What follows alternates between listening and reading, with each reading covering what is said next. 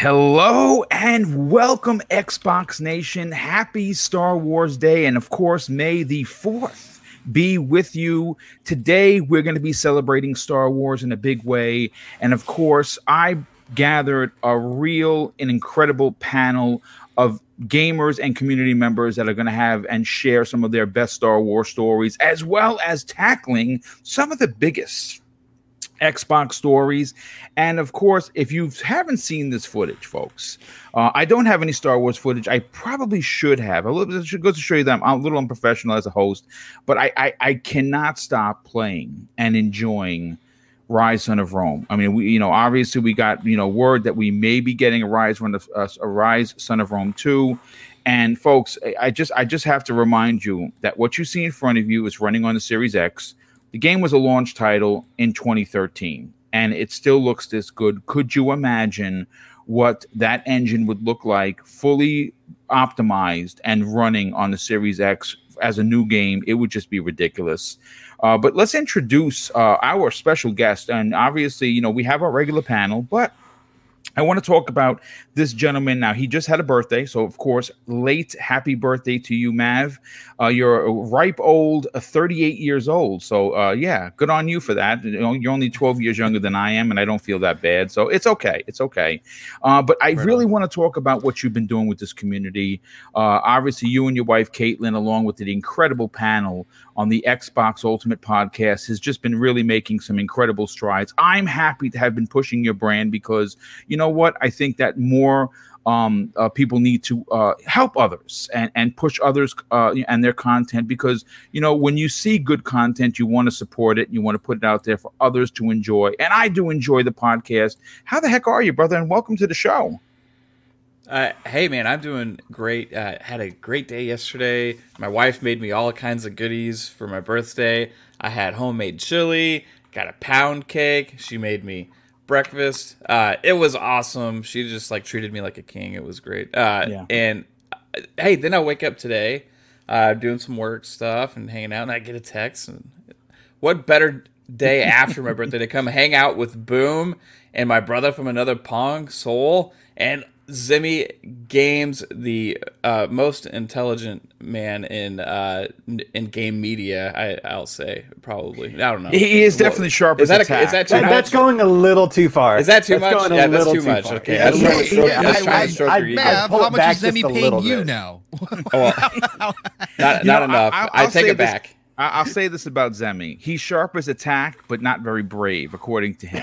I take it for what it's worth. And speaking of Zemi games, Zemi, how the heck are you, brother? And are you ready for Resident Evil 8 Village that comes out next week? Man, I have never been more ready to not play a game in my entire life. I'm so excited for it. Also, what's this Star Wars thing you guys are talking about? You know what? What's the Star Wars thing? I think you're going to start you're going to force people to start the hashtag cancel Zemi games. Who's Zemi? Who's Zemi? That would be an amazing, amazing hashtag. But no, I'm super excited to be here. I wasn't able to make last week's show. Had a migraine. Had like 4 migraines in a row because the weather. Dude. It was a terrible time in my life, but no migraine today. I'm here and I'm ready to talk Xbox with you guys. I'm super excited. Well, thanks. We're happy that you're better. And unfortunately, I know all about migraines because I do suffer from them. And sometimes, I've had them as much as 5 days. And it is just, it's awful. It's awful when you got to still function.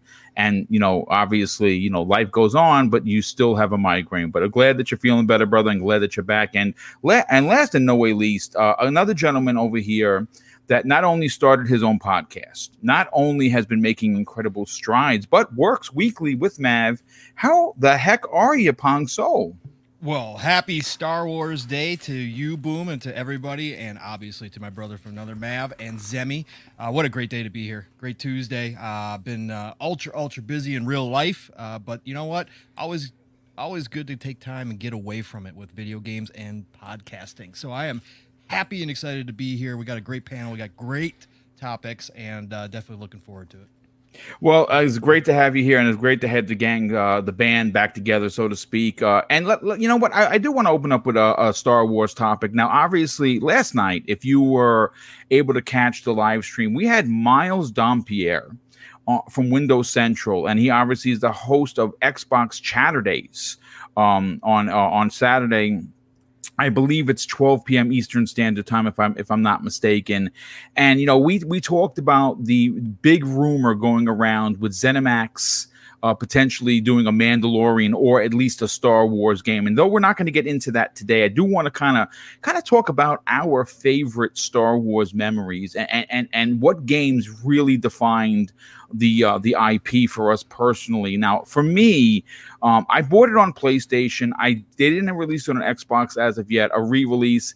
The game is dated as heck, but I still want to play through it. I'm probably going to try and platinum it.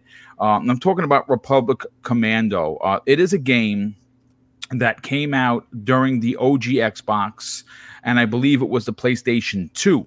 And it is probably still one of my favorite Star Wars games for the fact that it really did tell an incredible story. Now, granted, I'm playing it now, and it is, man, it's dated. It is, wow, it's dated. But I'm still, like I said, I'm still going to play through it. For me, it's one of the games that defined, next gen back then Star Wars games. It was a first person shooter. It had an incredible Star Wars, an original Star Wars story. And, obviously for me, Star Wars started. I remember like it was yesterday. It's crazy that even at 50 years old, I can still remember this far back. My mom and dad, took me and my brother to see the original Star Wars in the theater. As a matter of fact, there was a theater called City Cinema in Co-op City, and I remember watching in complete awe of what we saw. And what was cool is that next weekend, and this is again, this is some personal stuff here. I went, and because I'm definitely going to show my age, I had gone over to my grandmother's house, and back in the days, they used to have Sears books, like catalogs. And I remember seeing all of the Star Wars figures in there, and I did not know what to do with myself. And yes, I was, grandma was always good for the hookup, if you know what I'm talking about. And she wound up buying me, I think I got just about all of them. And you know what? I just, it's amazing that a brand that old, and has so many years from when I first saw it, is as relevant. Now, granted, the last couple of films have not been good. We did get very lucky enough to get Favreau and to really take hold of the TV series, The Mandalorian, and what they're going to be doing. And I'm very excited. Again, I don't know how excited I'm going to be for the next film, only because I don't know who's directing and I don't know where they're going to go. But we do, as Star Wars fans, have a lot to look forward to. And those are some of my favorite memories. And I guess, obviously, one of the first RPGs that I really sunk my teeth into was Knights of the Old Republic on the OG Xbox, and that's still one of the best ones out there. Zemi, let's go to you first. You obviously are a huge Star Trek fan, so I don't necessarily know if you're going to bring anything to the table. Battlestar Galactica all the way. But not the new one. The original Cylons were good back in the 70s, not the new. I don't know. I really like that the rebooted TV series from the early 2000s. I think is whenever it came out. I actually really did like that. I did. Okay. I mean, listen, you can't account for taste, but it's okay. No, it's okay. For you, what Star Wars memories do you have with gaming? Honestly, if I was going to say my favorite and probably biggest Star Wars memory for gaming would probably be Star Wars Battlefront 2. Not the most recent one that's... You're talking about the PlayStation 2. Yeah, we're talking about the PlayStation 2 Xbox original version. I absolutely adored that game. I didn't do a lot of homework because of that game, because I was still a young child in school at the time, and I just remember playing through the campaign. It was amazing. The campaign followed the story pretty much for the first three trilogies. It kind of gave some backstory on other characters and different events that kind of happened behind the scenes during you know, the prequels and you know, and the original trilogy. But no, I absolutely adored the campaign, but probably my favorite mode in that game. And I was so disappointed whenever Battlefront 2 didn't, the new version didn't have this game mode, but it was a conquest mode where you and another player could go into like this big galactic map, and it was kind of like a turn, you know, like a turn strategy gameplay mechanic, and you would go and invade other people's planets, and then whenever you were invading the planet, you would land on it and fight against you know, the other person that you were playing with, and multiplayer. And it was just so much fun. And it was massively disappointing whenever, you know, of course, they didn't add conquest mode into like the most recent Battlefront game. But I recently jumped back onto Battlefront 2 because I think that they put it on the Xbox, like made it backwards compatible. Yeah, and it is still super fun to play, but it's also aged pretty significantly. Quite a bit. Yeah.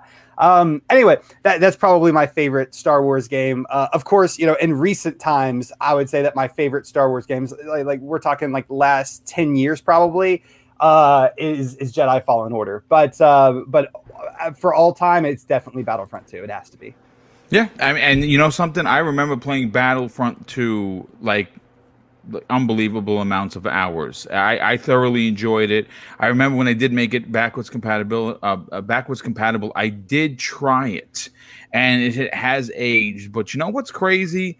The gameplay might actually be better than the new Battlefront. Yeah, it was better. I mean, it has not aged amazingly, but I did sit down and play it for like 5 hours straight. I think like on live stream. So I still enjoy the game to this day.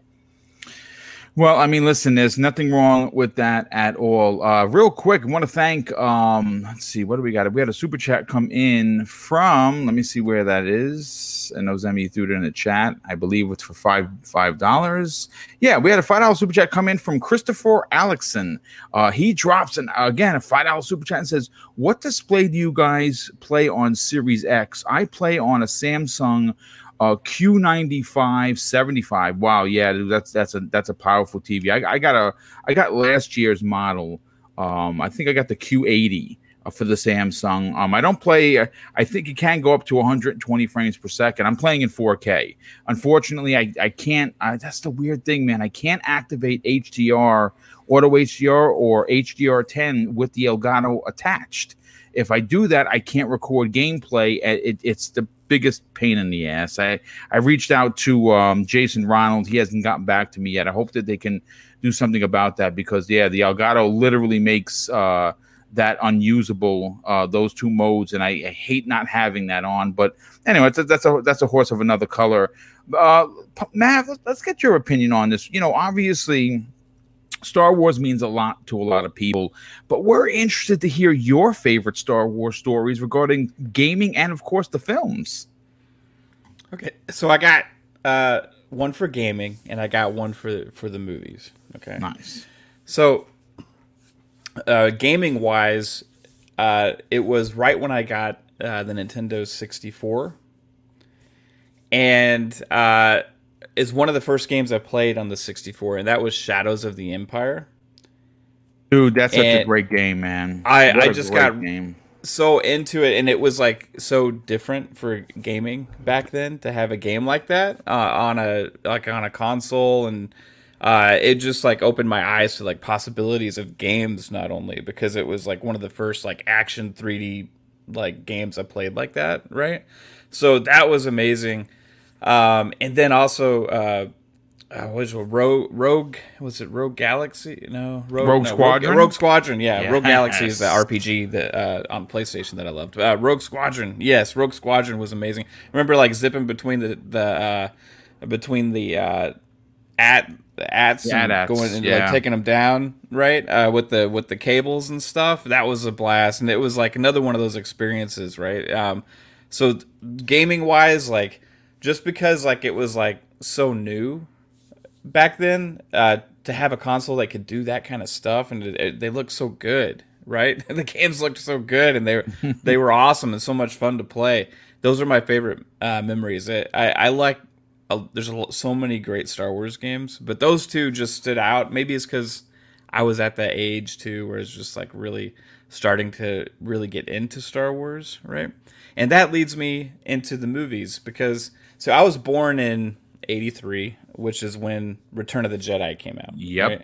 So I didn't have the movie experience going day one to the theaters, but I did go later when they did like a re-release at the theaters and stuff when I was a kid. And then I did like watch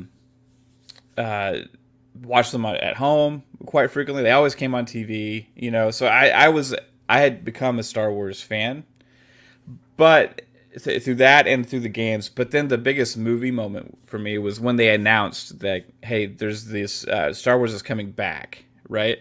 And there's going to be 3 new movies and everything. I was like, oh, okay. And I started to get really excited, and I started going back and watching those other movies again to lead up to it. And then I remember when Phantom Menace came out, it happened to be like around the time that we had a family reunion.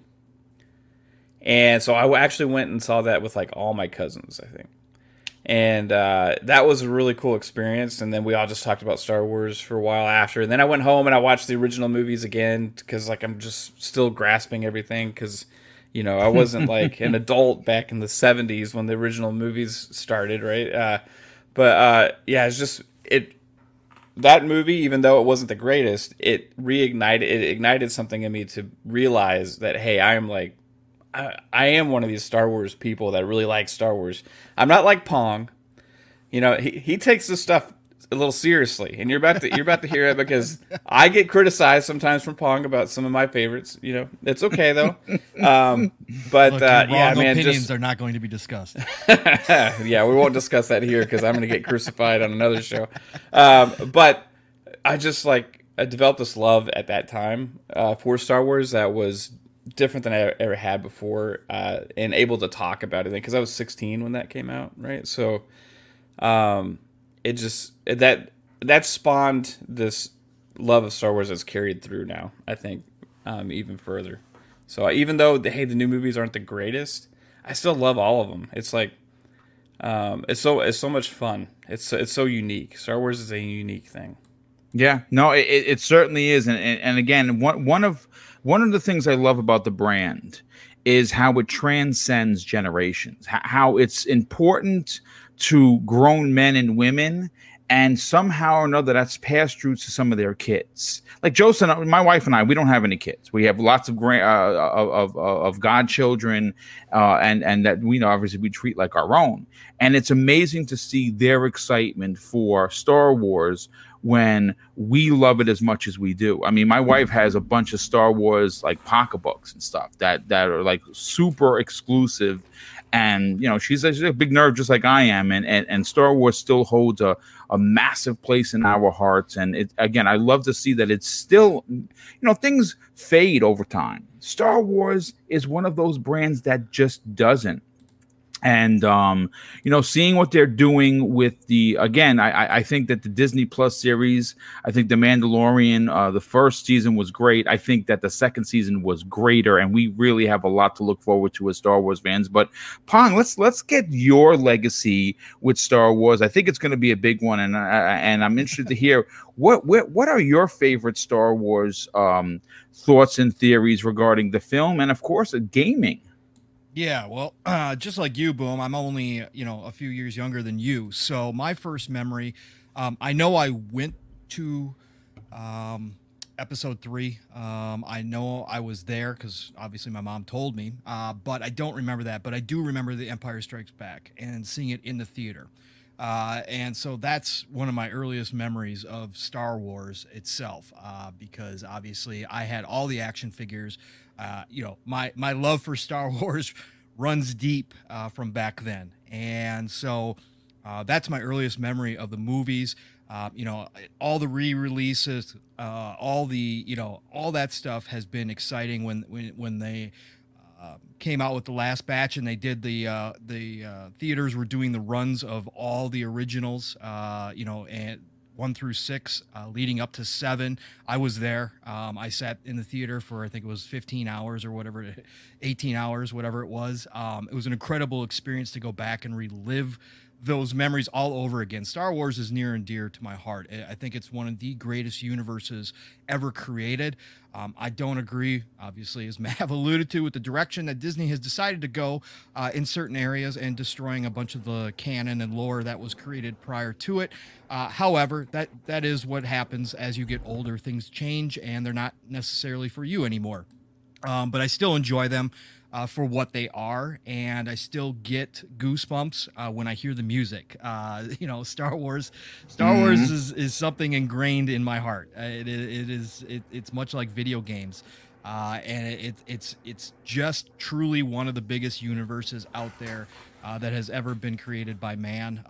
You know, and I think it's something that will continue to be explored well into the future. And there's so many possibilities that, oh man, it's thrilling to think about. And the video games have just taken that to the next level. Video games, you know, with Star Wars, I guess, you know, some of my earliest favorite memories are Super Nintendo with Super Star Wars. Oh my goodness. Yep. Yeah. Those are such great side scrollers, man. So hard, but absolutely incredible. Captured the feel of the movies. And so that right there. And then, of course, Knights of the Old Republic took it to the whole next level. And the beautiful part about Knights of the Old Republic is you got to explore the dark side. I tend to lean towards the dark side, and it fascinates me, and I love the stories, but we don't see a whole lot of it for obvious reasons, because, you know, Star Wars was created for kids, and, you know, it's not always a good place to travel down the dark side and explore that. You know, some of the movies have, but the video games allow you to do that. And Knights of the Old Republic was an adult themed Star Wars game that captured the essence of what it was like to be in that universe. And for me, that was the first experience where I was like, okay, now we're getting somewhere. Video games are truly, you know, getting a hold of what Star Wars is, expanding the universe even more, and allowing nothing like HK-47 to wake you up in the morning. It's amazing. There's so many memorable characters in there. So yeah, and then from there, of course, Battlefront was a big one, and that's because me and my kiddo played that nonstop, and I've got so many memories sitting next to him, and him, of course, like you just talked about, Boom, the love for Star Wars, you know, gets passed on to younger generations through the rest of us, now that we're all growing up. And my kiddo is now he's an adult, but he has a love for Star Wars, and our times together in the game room, sitting there playing Battlefront and just watching his eyes, you know, as he first got his hero, you know, whoever it was, whether it was Yoda or whatever, and pulled out his lightsaber, his eyes getting all big, and just think it was the coolest thing in the world that he could do that. Those memories will never fade whatsoever. And so Battlefront's got a special place in my heart. Personally, for me, Force Unleashed is still one of the best Star Wars games out there. The story of Starkiller, and getting to see, dude, so good. Still, I wish they remastered both of those games. Absolutely, and I wish they would make a movie or a TV series based on Starkiller. I know they won't, because he's no longer canon and it's gone. But at the same time, that relationship and getting to see Darth Vader, you know, more and exploring him more. But Starkiller as a character was incredible, and the use of force in that game was the best use of force that had been created up to that point. You felt powerful, which was absolutely amazing. There was nothing like throwing stormtroopers or grabbing a TIE fighter out of the sky. Dude, you brought a Star Destroyer down. Yes, you bring a Star Destroyer down. Just incredible. So Force Unleashed will always have a special place. You know, it's funny. Let me just add to that, because, you know, because of the power that Dave Filoni and Jon Favreau currently have, and quite frankly, because of the success of The Mandalorian, season 1, and of course the follow-up with season 2, where they added Ahsoka and all of these, you know, characters from the animated series that was created by Dave Filoni. something like Starkiller could potentially come back. I know that they... some form. They could... Yeah, I mean, he definitely could. I don't rule out anything because, like I said, right now, I know Kathleen Kennedy is still, you know, the head person at Lucasfilms. I don't know if that's going to be changing anytime soon. I know that, you know, when you talk about what they've done, no one has... I don't really think that there are a lot of people that enjoyed the films, whether you are a diehard Star Wars person or not. I really don't think that there is a lot to take away from the films. They were not good films. Yeah. No. But they did make a lot of money. So I think that, you know, unfortunately in this business, money does talk. I just hope that they do something in the next... again, are they going to do the High Republic, the Old Republic? Are they going to, you know, just do a whole new Star Wars altogether?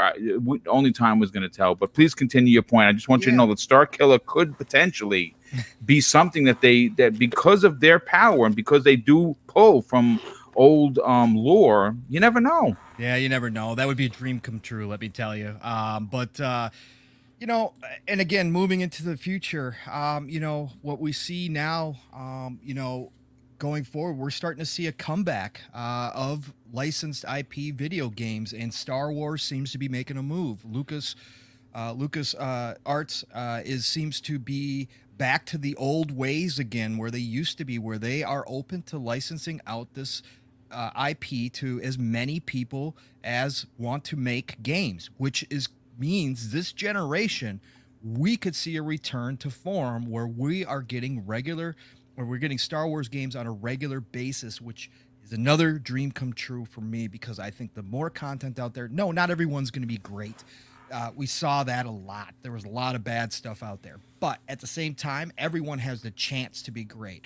And anytime you can add a fantastic Star Wars game to a video game generation, it makes everything better, at least for me. So if these Zenimax Online rumors are true, I heard you guys talk about it on Primetime Gaming last night. Boom, it was a fantastic discussion everybody had. Listen, I don't care if it's The Mandalorian. I don't care what they do, but if it is ZeniMax Online, and it is, and we've seen the results, the stats are kind of out there now about what they did with Elder Scrolls Online. It didn't start out hot, but it is one of the most played console MMOs out there. If they turn Star Wars into another MMO, which we have not had in a long time, man...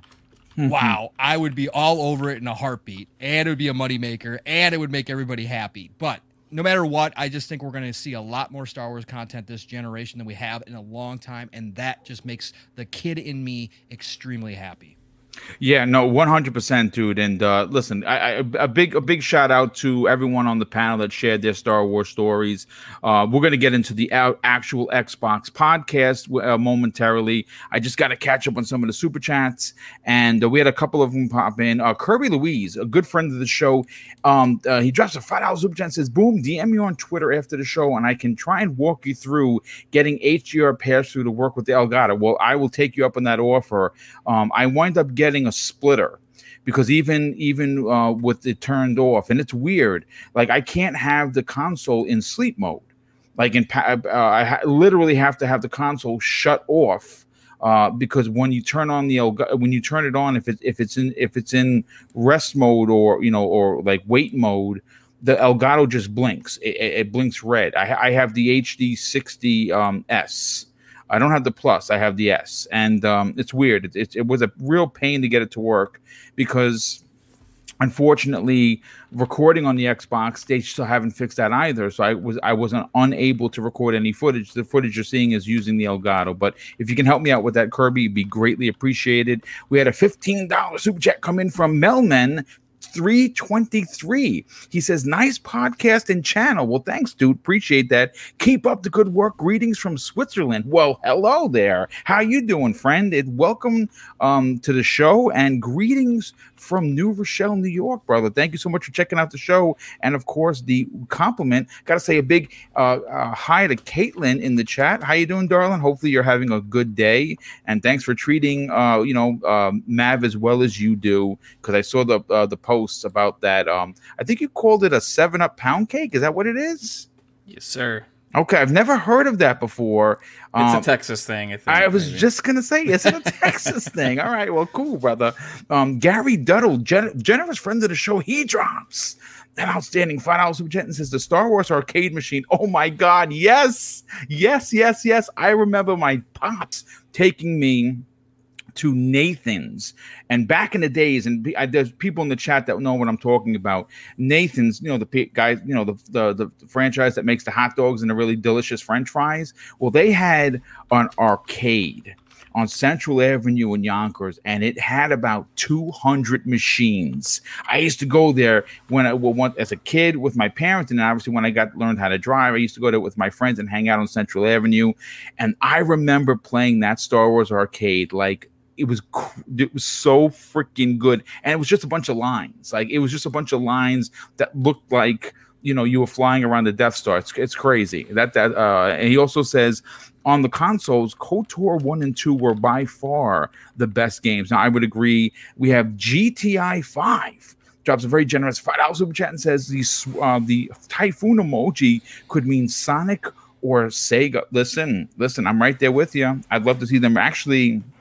There's a rumor that they're going to remake Sonic Adventure, which I loved. I loved the original. Oh, I would love to have that remade. So good. So freaking. You know, it's funny, real quick, a funny story about that. My friend Jay the Destroyer, he had come over. It was Christmas Eve, and we were waiting for UPS to deliver it. We had imported it because we had imported the Dreamcasts.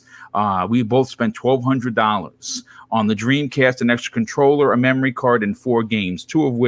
One of which we couldn't play because it was in completely Japanese, and it was like a detective game. So that went to the wayside. It was a waste of money. But a Pen Triathlon was a launch title. Virtual Fighter 3, or I think it was, and Godzilla, which I absolutely loved. And we wound up waiting for that Christmas Eve at about 7:00 at night. They delivered it, and I played it all Christmas Day. It's just, wow, man, one of my favorite Sonic games of all time. But you know what? Listen. Enough shenanigans, and we've had quite a few shenanigans already. We have to get to the Xbox, aspect of why most people are here, and we have over 300 people here. So we're going to open up with some Stalker 2 news, and in one of the most anticipated titles announced at last year's big Xbox show, Stalker 2 by GSC Game World has been a title that has been making the rounds, and hopefully.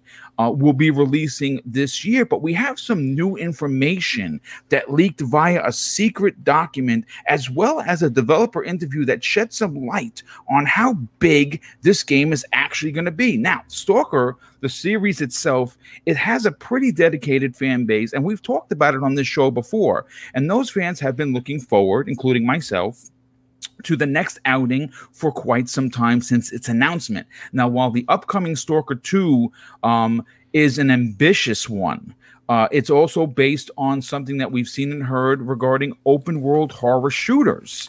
And I don't know if Zemi, I don't know if this has multiplayer, so you may have to miss out on this one for sure. But obviously, it is coming to the Xbox Series X and S. And there has been some talk regarding the secret document that it's only a 3-month exclusive. But we have some information, again, from an interview from the developer, who actually says this. Right now, there are no plans. We have negotiated the possibilities with Microsoft and saw several good opportunities for the brand, which, of course, included Xbox Game Pass. That is why we decided to launch there. We currently do not have any plans to release it on any other console. So that 3-month, exclusivity is a thing, but they're not looking to release it on any other console other than the Xbox and PC for Xbox. And I think that is a pretty interesting thing. He says, right now we are currently concentrating on releasing the best possible version for the Xbox Series X and S. Now, this is what I want to talk to the panel about, because again, that's ho-hum news.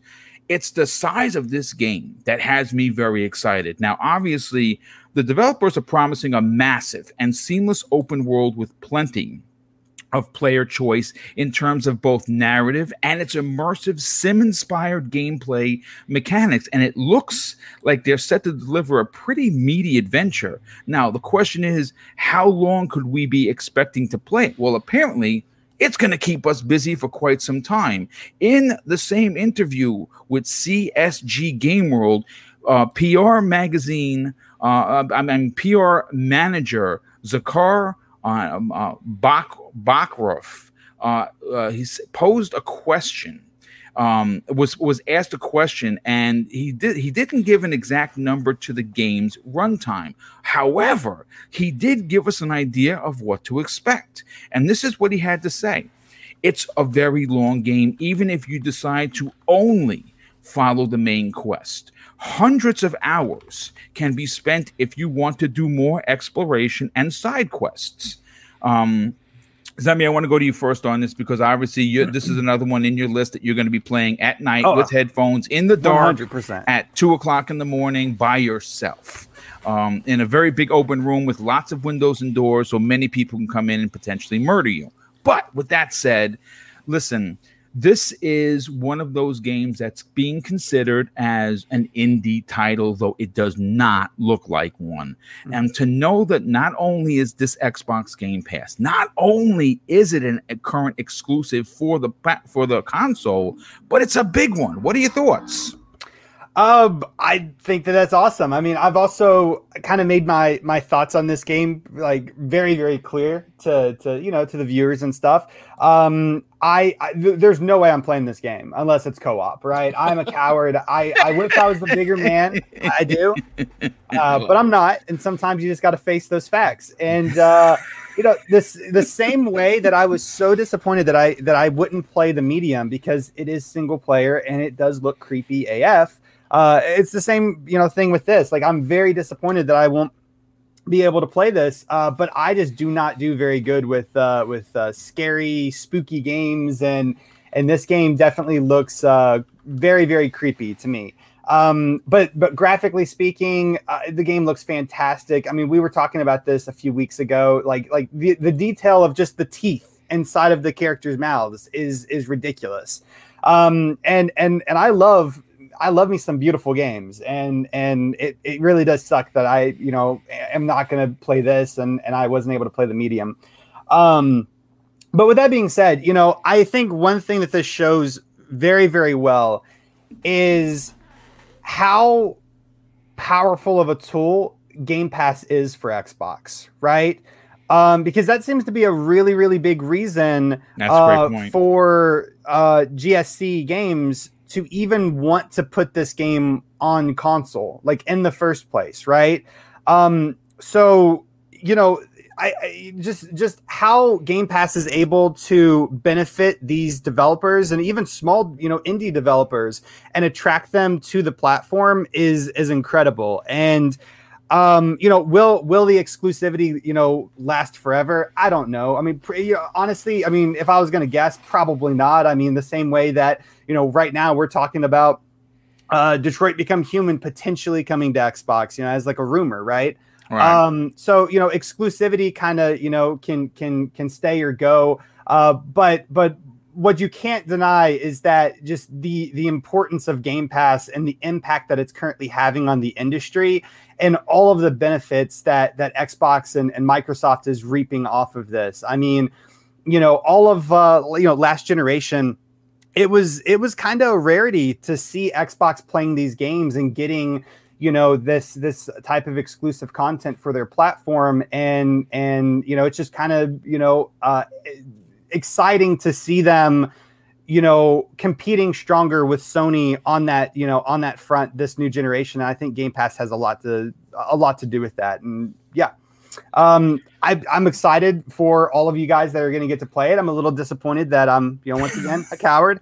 But I hope everyone enjoys the game for sure. I mean, you know what? Hopefully they'll hear your battle cry and say, you know what? We have to add a co-op mode. Please, to this. just more co-op. Like, I don't understand Xbox right now. It's like the medium. I can't play that. Now this, I can't play that. It's like, what can I play? Come on, please. Resident Evil 8. Unfortunately, there's another co-op mode for that one. Even though, yeah, you enjoyed Resident Evil 5, I believe it was, because it did have co-op. Yeah, no, I love playing, games like, the Medium, Stalker, like those spooky kind of games. I mean, you and me, we played Man of Medan. I thoroughly enjoyed that. We need to jump back into Little Hope sometime. But I really do enjoy playing those scary games with other people, for the moral support.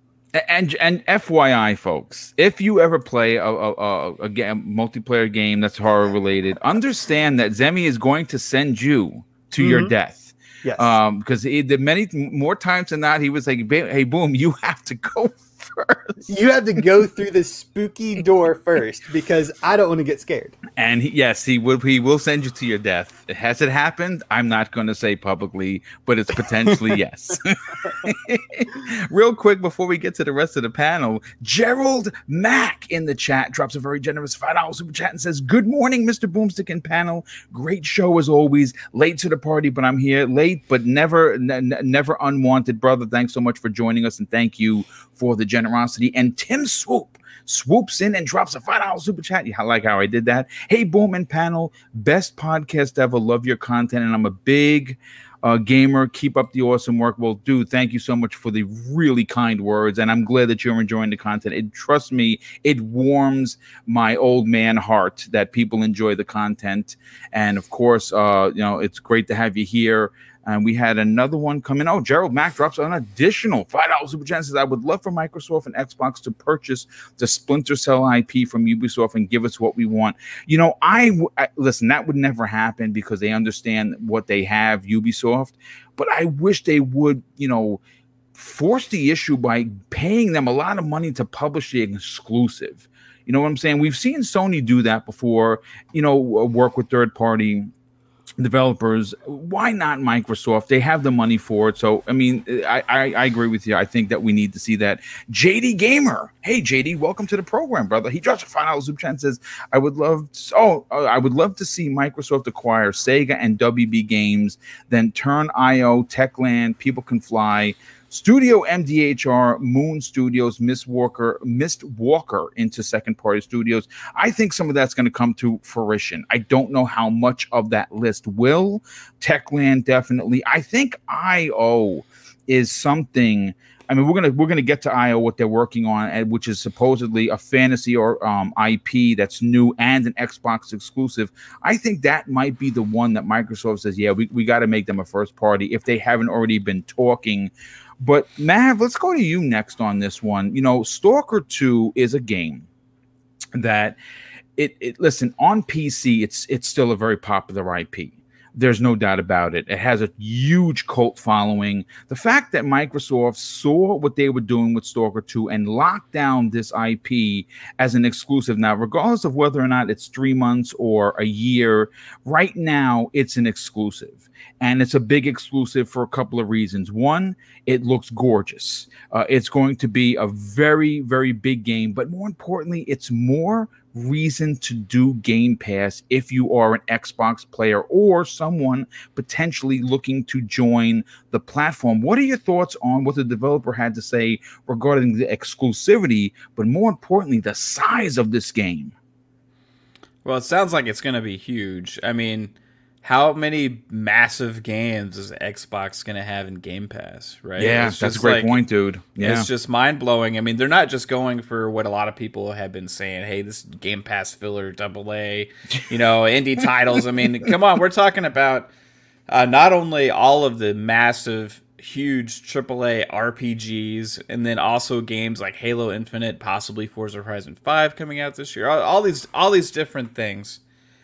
But you're also talking about games like this, which is completely unique and different from all of the other experiences that we've been talking about. So it's not only massive, it adds another element of variety with the horror, open world, post-apocalyptic setting. It's just unique and different, right? And it's also a dev from another place in the world. They're branching out all over the place. I think these guys are from the Ukraine.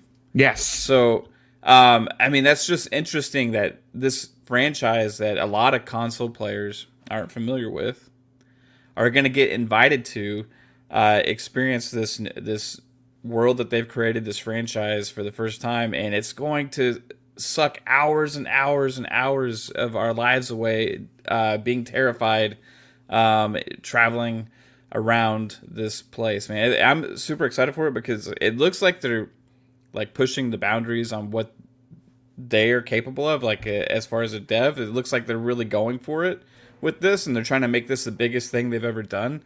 And going with Xbox and Game Pass to make that happen is seeming like it's probably going to pay off for them, because they're also going to get more spotlight than they've ever had before, right? So I expect to see possibly a lot about this at E3. That would be awesome.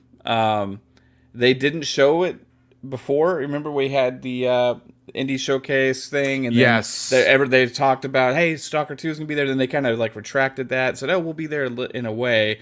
And then they showed like the character models with the teeth and all that stuff, right?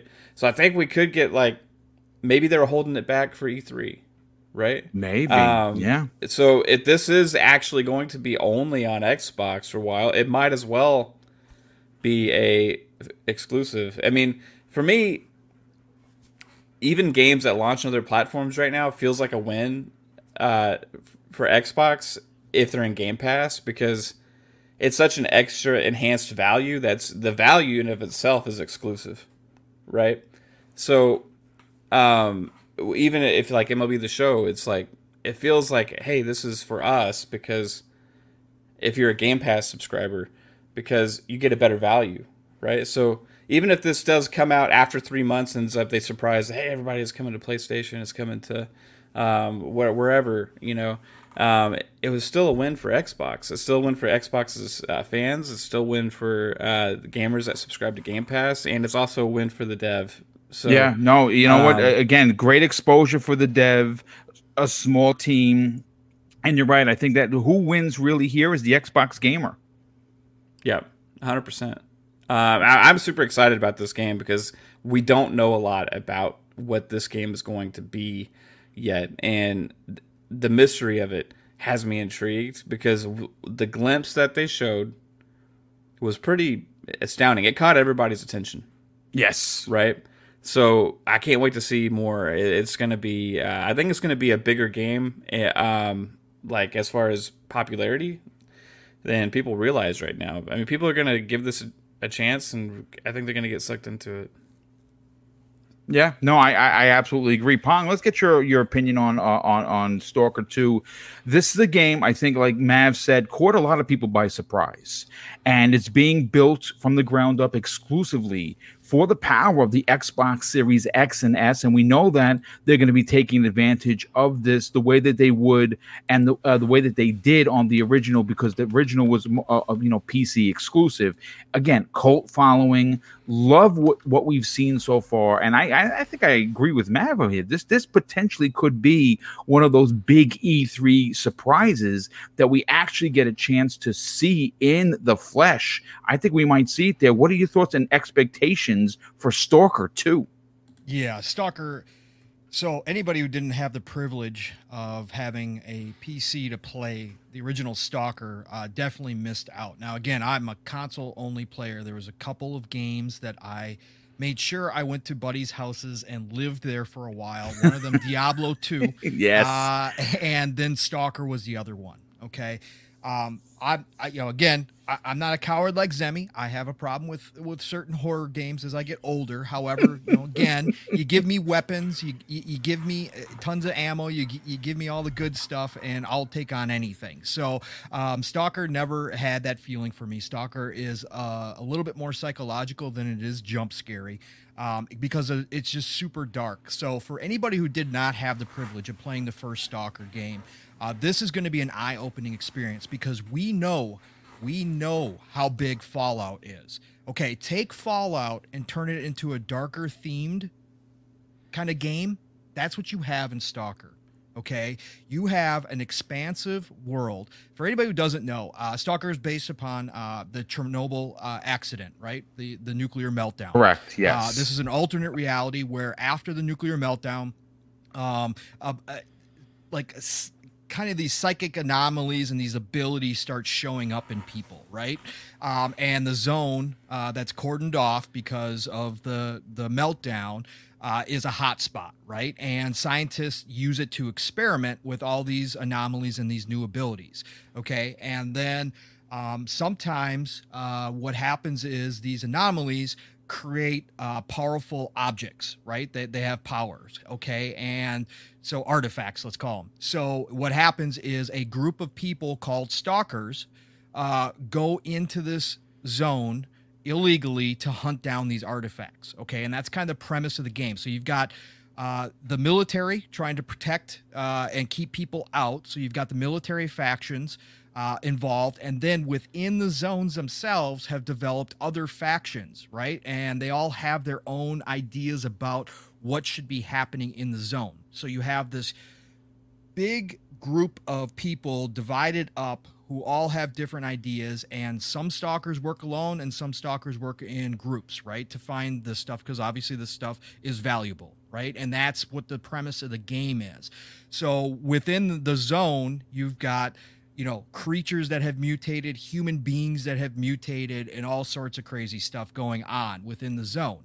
And that's the premise of Stalker. So you, as a stalker, get to go into the zone and you're hunting all this stuff down. Now that it gives you, I mean, you got, this is why when I hear that they're expanding this game even further, and now they're talking about hundreds of hours if you want to do side missions.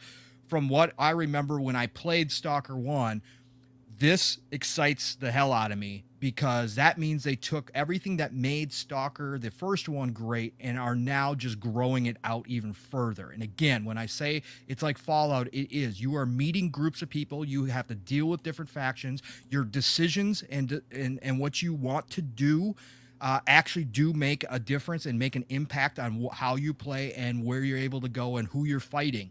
So it's a big deal. And in the first Stalker, you had multiple endings as well.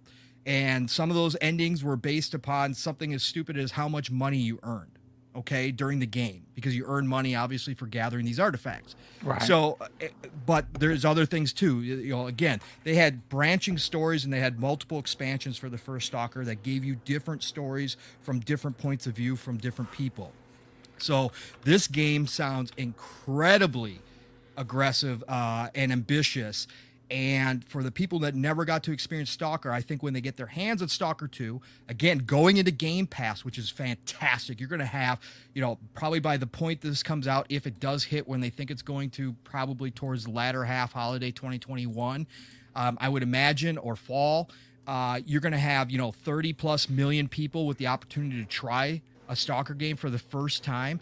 And again, with knowing how many Fallout fans are sitting out there right now, this could get a lot bigger and even a lot more popular than the first one did real quick if they hit it right. And it looks like from all the tech that they've shown us, this is going to be the first game that really has the potential, or one of the first, because we don't know when it's going to release, first games to show off the next-gen hardware in all of its glory, because it looks like they're taking full advantage of all the features that are available. And those little short teasers that we got, and that, you know, that obviously little showcase that we got at ID at Xbox, showing off how detailed each character model is, really could push the boundaries as to what we expect. And this has come from a smaller team. This is not a gigantic team. So I think this game has the potential to really grab a lot of people, because we're not going to have a new Fallout for a while. We got Fallout 76. We're not going to see new Fallout for years to come here with the way things are looking right now. This could fill that void, and a lot of people could fall in love with this game. You know, and again, it's a huge deal for Game Pass. Whether the exclusivity is a short period or long period, we're not going to find out, because even if it ends after 3 months, they might not have actually developed, you know, a PS5 version, which will take time for them to port over to the PS5. So it winds up becoming a longer exclusive anyways. I don't care. I want as many people as possible to get a hold of Stalker 2. But for the meantime, you know, again, for those of us that have Game Pass Ultimate or Game Pass, who cares? We're getting it for free. We're not going to have to pay $70 or whatever they decide to put this out at over on the other side if it does come out over there. Who cares? Who cares at this point? I don't. I'm like Mav. I really don't care. It doesn't affect me because I know I'm set. I have my Game Pass. I'm getting it day and date, right? That's all that matters to me. But again, for anybody who is at all kind of interested, go back and read some of the stories about Stalker. There's still videos up. People are still playing it to this day. It is a fantastic series. Again, if you liked Metro, that's from the group that broke off from the original team. Yes, I'm glad you bring that up because that is exactly a great point that a lot of people don't know. That team that makes the Metro, made all three Metro games, were originally a part of the Stalker development house and broke off to make their own version of Stalker in Metro. Exactly. And the influence is there. You know, again, it's still... From what this description is for Stalker 2, and again, we won't know until we get our hands on it, but you're talking about an exponentially bigger version of Metro or like a Fallout where you can do, you know, you can go explore as much as you want to and have all these side adventures that may be more memorable than even the main one is, right? And that is what gets my juices flowing. So I can't wait to see more. I think I'm like Mav and you, Boom. I think we may see it E3, especially if it's going to come out this year. I think we will have a bigger, you know, like a full blowout kind of deal where they show some more gameplay and give us a release date if they're still in the works for this year. I definitely think that makes sense. You know what? So again, this is a very interesting article, an interview that they talked about branching paths with these side quests that open up to bigger parts of the game that you could logistically not ever find unless you're looking for. I think that in itself tells me that not only is the lore something to be had, but these side missions, you know what, man? I mean, again, I go looking for everything, and like I always go down a path, and if it splits, I'll go to the right or the left. I never go straight to just do the story. And then this is what you saw very good in The Witcher, even though I'm not a big Witcher game fan. I know it's terrible to say. The game I thought was too big, and I hated the inventory system. But getting back to Stalker, I think that the branching paths will give you, like, if you really are into the lore, this is the game that looks like it's going to keep delivering time and time again. And you know what's crazy? It's not going to cost you nothing but your subscription. And that is just bananas. Again, adding more quality to Xbox Game Pass, proving that, again, if you are someone that is not a part of the Xbox family, you're going to have to, I'm not saying you're going to have to, you're going to want to be a part of the conversation. And I think that is, we're starting to see all of the plans of Microsoft come to fruition. You know, the $300 console, which I think is going to be $250 this fall, Game Pass, you know, playing online. It's Phil's plan is coming to fruition right in front of our eyes, and it's a very exciting time. Before I get on to the next topic, I have to catch up on some of these incredible super chats that have come in. Gamers Play HUD Zero, he after drops a $2 super chat, says, Boom, Nathan's Arcade forged HUD Zero. I miss it a lot. Yeah, dude, those were the days. And that's cool that we see, again, the world is not that big. Dan the Man Cunningham drops a very generous $5 super chat and says, Good morning, Boom and panel. May the Schwartz be with you indeed. What a great film. What a fantastic parody on Star Wars. Spaceballs is just awesome. Gamer by Choice drops a very generous $5 super chat and says, just showing support for Boom and the panel. In the words of Ice-T, you are all players. I love it, dude. Thanks for being here. And Toto Dope drops a very generous $5 super chat and says, Would you guys bring Mooch on the show one day? I think you guys would have fun. As a matter of fact, the history with me and Mooch goes very deep. It's because of him I got into podcasting, and that's because of his generosity that allowed me to join Crossfire as a community member that came on once, and I did my check mark. You know, everyone has their bucket list. Me was to get on a podcast, and it happened once, twice, and then he invited me on to be a regular panel member, and I did that for two long, awesome years, and I'll never thank Mooch enough for giving me the opportunity. But if he's home, maybe we'll get him on one day. Mooch and I are still great friends, and he does a lot. We don't agree on everything, that is for sure, but he does a lot on Crossfire on Friday evenings. But I do want to move on to topic number 2, and let's see. Well, actually, it would be technically topic number 3. I want to do a little Halo talk here, listen, this fall, Halo Infinite should be everything and anything all the Xbox communities have been asking for, and we should be doing nothing but talking about this game post E3 2021 for an abundance of reasons. Now, besides the 11 plus months of polish to the single player campaign that has happened, the multiplayer aspect is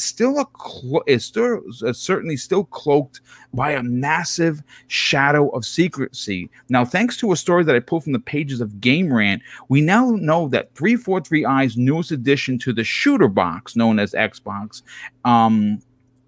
has the Chief coming back in a big way, but more importantly, he's bringing with him for multiplayer 2 things that are going to set it apart from many of the other shooters on the market. First of all, besides the Halo lore, besides obviously Spartan versus Spartan, which is still some of the best online gaming I've personally ever experienced, you're going to be getting day one 120 frames per second support, and new to the series, there's going to be a free-to-play mode, opening the door for many new fans. Now, subtly, Microsoft has been introducing the Chief to many new gamers. Obviously, he's in Fortnite, and we're seeing people use him, especially the younger generation, use him more now than ever. We have word that during E3 2021, Microsoft's Phil Spencer could potentially announce on stage, on the Nintendo stage of all places, that Master Chief is a confirmed character for Smash Brothers. Again, opening this old character to new gamers. But one of the things in this story that I got very excited for, because depending on who you ask as a Halo player, everyone has their favorites. Me personally, Halo 3 is probably my favorite multiplayer of all time in all of the Halos. Now, I understand that 5 did a lot with Warzone. I take nothing away from what they did then. But for me personally, Halo 3 still reigns supreme. And we're hearing that because it was so popular and because they're now listening to the fans, that's talking about us, the people that are going to be in the trenches playing these games or playing Halo Infinite, Halo 3's abilities are going to be coming back in a big way. Now, I don't know if that's the bubble shield. I don't know if it's we know dual wielding is not coming back, but there's a lot of supposed, again, rumored to be coming back regarding Halo 3. I'm super, super stoked. But it's something. What I really enjoy about what we're going to potentially get is they could easily just fall back on how incredible Warzone was and make a great single player campaign. I think we would all be very happy with that. But they're going to really do some big things on PC. And something else to add to the conversation regarding new things and what they have in store for PC players is crossplay with console players. Now, some people may dig that or not. Super ultra wide support and triple key binds. Now, I don't know what triple key binds means. I don't play on PC, so I don't know. But apparently, Halo Infinite on PC is being built from the ground up with the platform's strength in mind. Now, we do have an update to the story regarding of what we're going to see during E3 2021. And this comes from creative director Joseph Staten, who said that 343 Industries has glorious plans in place for Halo Infinite's update this summer. And this is what he had to say. While I hope you enjoyed this month's 1,000-word screenshots, we know that video games are worth at least 10,000 words, and the great news is that this summer, i.e. game industry event season, is just around the corner, and we have glorious plans for all of the Halo fans around the world. Zemi, I got to go first to you because you are one of our biggest Halo fans. When you hear that we're getting 120 frames per second day one, when you hear that it's going to be free to play, more people potentially going to jump in. But now getting word from Joseph Staten that we're going to see that they have glorious plans. What are your expectations for Halo Infinite at E3 2021? I'm going to be honest with you. I'd be lying if I said that I've been thinking about it every single day. I have been thinking about it, but not every single day. Hashtag boo Zemi. Hashtag boo Zemi. You know, I've made this idea very public, and it's, you know, I am excited for Halo. I'm really excited for Halo. I love Halo. I can't wait to see what they do. And I've also said that on the show many times publicly that I hope that they bring multiplayer back in a big way and that Halo becomes the king of multiplayer shooters again, at least on Xbox, right? But I'm also trying to temper my expectations because I was really not very impressed with Halo 5's story, Halo 4's multiplayer. I just don't feel that 343's really hit it out of the park yet. So I'm really tempering those expectations. At E3, I really hope that we see more gameplay from the story. Of course, we kind of get a better idea of how exactly is the single player going to be played. Because we it kind of looks open world, but they've said that it's not really open world, and I really kind of want to see how you're going to be interacting with the and navigating around the environments of the game to experience the story. Of course, I want to see multiplayer. Like I really want to see multiplayer at this E3's event. I mean, ultimately, I would like to see every bit of probably 20 minutes of Halo Infinite, from developer interviews to actual gameplay video to watching somebody maybe even play multiplayer and have commentary on the backside of that. I definitely think that Halo is going to play a huge part this E3. We're definitely going to get a lot of news, a lot of information for the game.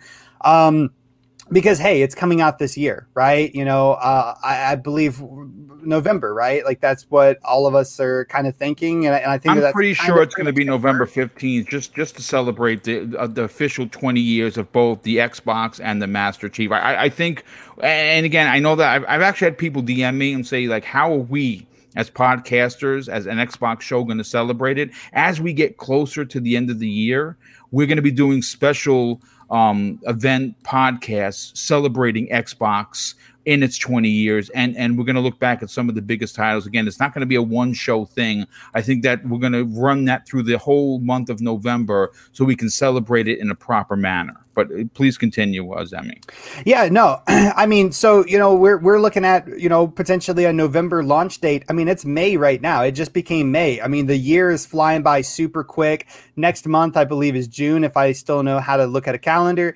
And, we're looking at E3, right? It's going to be no time until, this game is launching into Game Pass. And there's still a lot of information that needs to be put out. So I expect a really that Halo Infinite is going to have a big section of this year's E3 showing, and I can't wait to watch it and see it and have a lot of my questions answered on how is the game going to really ultimately play, and really what does it look like right now? Like, they've shown us some incredible screenshots that look night and day difference from what we saw last year. But seeing a screenshot and seeing live video on screen are two very different things. So I'm very, very excited for E3. I'm really excited to see Halo, but I'm also trying to temper my expectations because I do, you know, remember 343's history so far with Halo. And that doesn't mean that they can't come out and make a banger.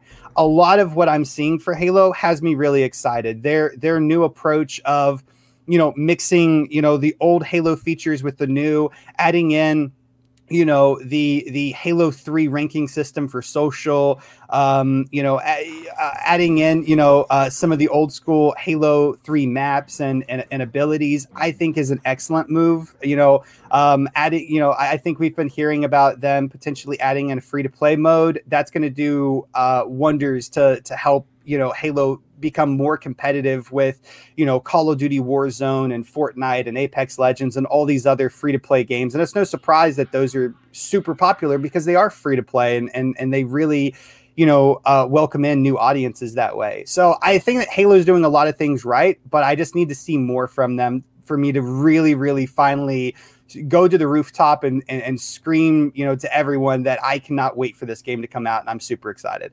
But as it stands, I will be playing it day one. I'm super excited to see E3. I can't wait to see more information about it. You know, there are a couple people in the chat are very excited. One person I got to see if I could remember what the heck is it said. They're so excited they're going to purchase it. Listen, I'm going to tell you right now. I'm hoping that they go balls to the wall like they did with Halo 3. I'm talking about a new console, special edition console, controllers, you name it. I'm getting in on the ground floor. Now, Microsoft isn't giving me nothing. My show is too small to get any promotional stuff, so I'm going to be buying it out of my pocket, and I honestly don't care. I hope that they release a Series X because I will rebuy one. Again, more controllers, whatever else they want to add to this game. They not only have to release a game, and I believe they're going to release one of the best Halos of all time. I think that one of the biggest issues that many people walked away from the July 23rd show of last year was not the gameplay in Halo. A lot of people were, you know, bent out of shape. As you see, I just got murdered by a trap. It was awful. That were just not wowed by the graphics. There was some pop in. Look, I walked away looking at that gameplay, and I was floored because it was new. It was a lot of new stuff, but it also felt familiar, and not familiar in a way that was boring. It felt familiar in a way that got me excited to play an open-world Halo game. But when you add Joseph Staten to the conversation, and then you turn around and you say, "Well, they've been following, they've been polishing this game for what is going to be in June 11 months, and they're still going to be polishing the game because the game doesn't come out for another 4 months after that." This is going to probably be a stunner of a Halo, and I think that we may even get those same feelings that when you first put on Halo 4 on the Xbox 360, and you were like, I can't believe what my eyes are seeing. I think we're going to get that. I really think we're going to be wowed by it. Mav, I want to get your opinion on some of the information that we have on Halo Infinite. Again, it's very cryptic. There's not a lot to go here, but they are constantly giving us updates monthly. And, of course, I'm talking about 343 Industries giving us some backstory. When you heard the head of 343, which is now Joseph Staten, he has reclaimed the throne, and hopefully he winds up taking over the position full-time. I think we're going to get something special. Where did your confidence fall for what we're going to see at this year's E3 when you hear Joseph Staten says we have glorious plans for the fan base? Well, glorious plans gives me glorious expectations.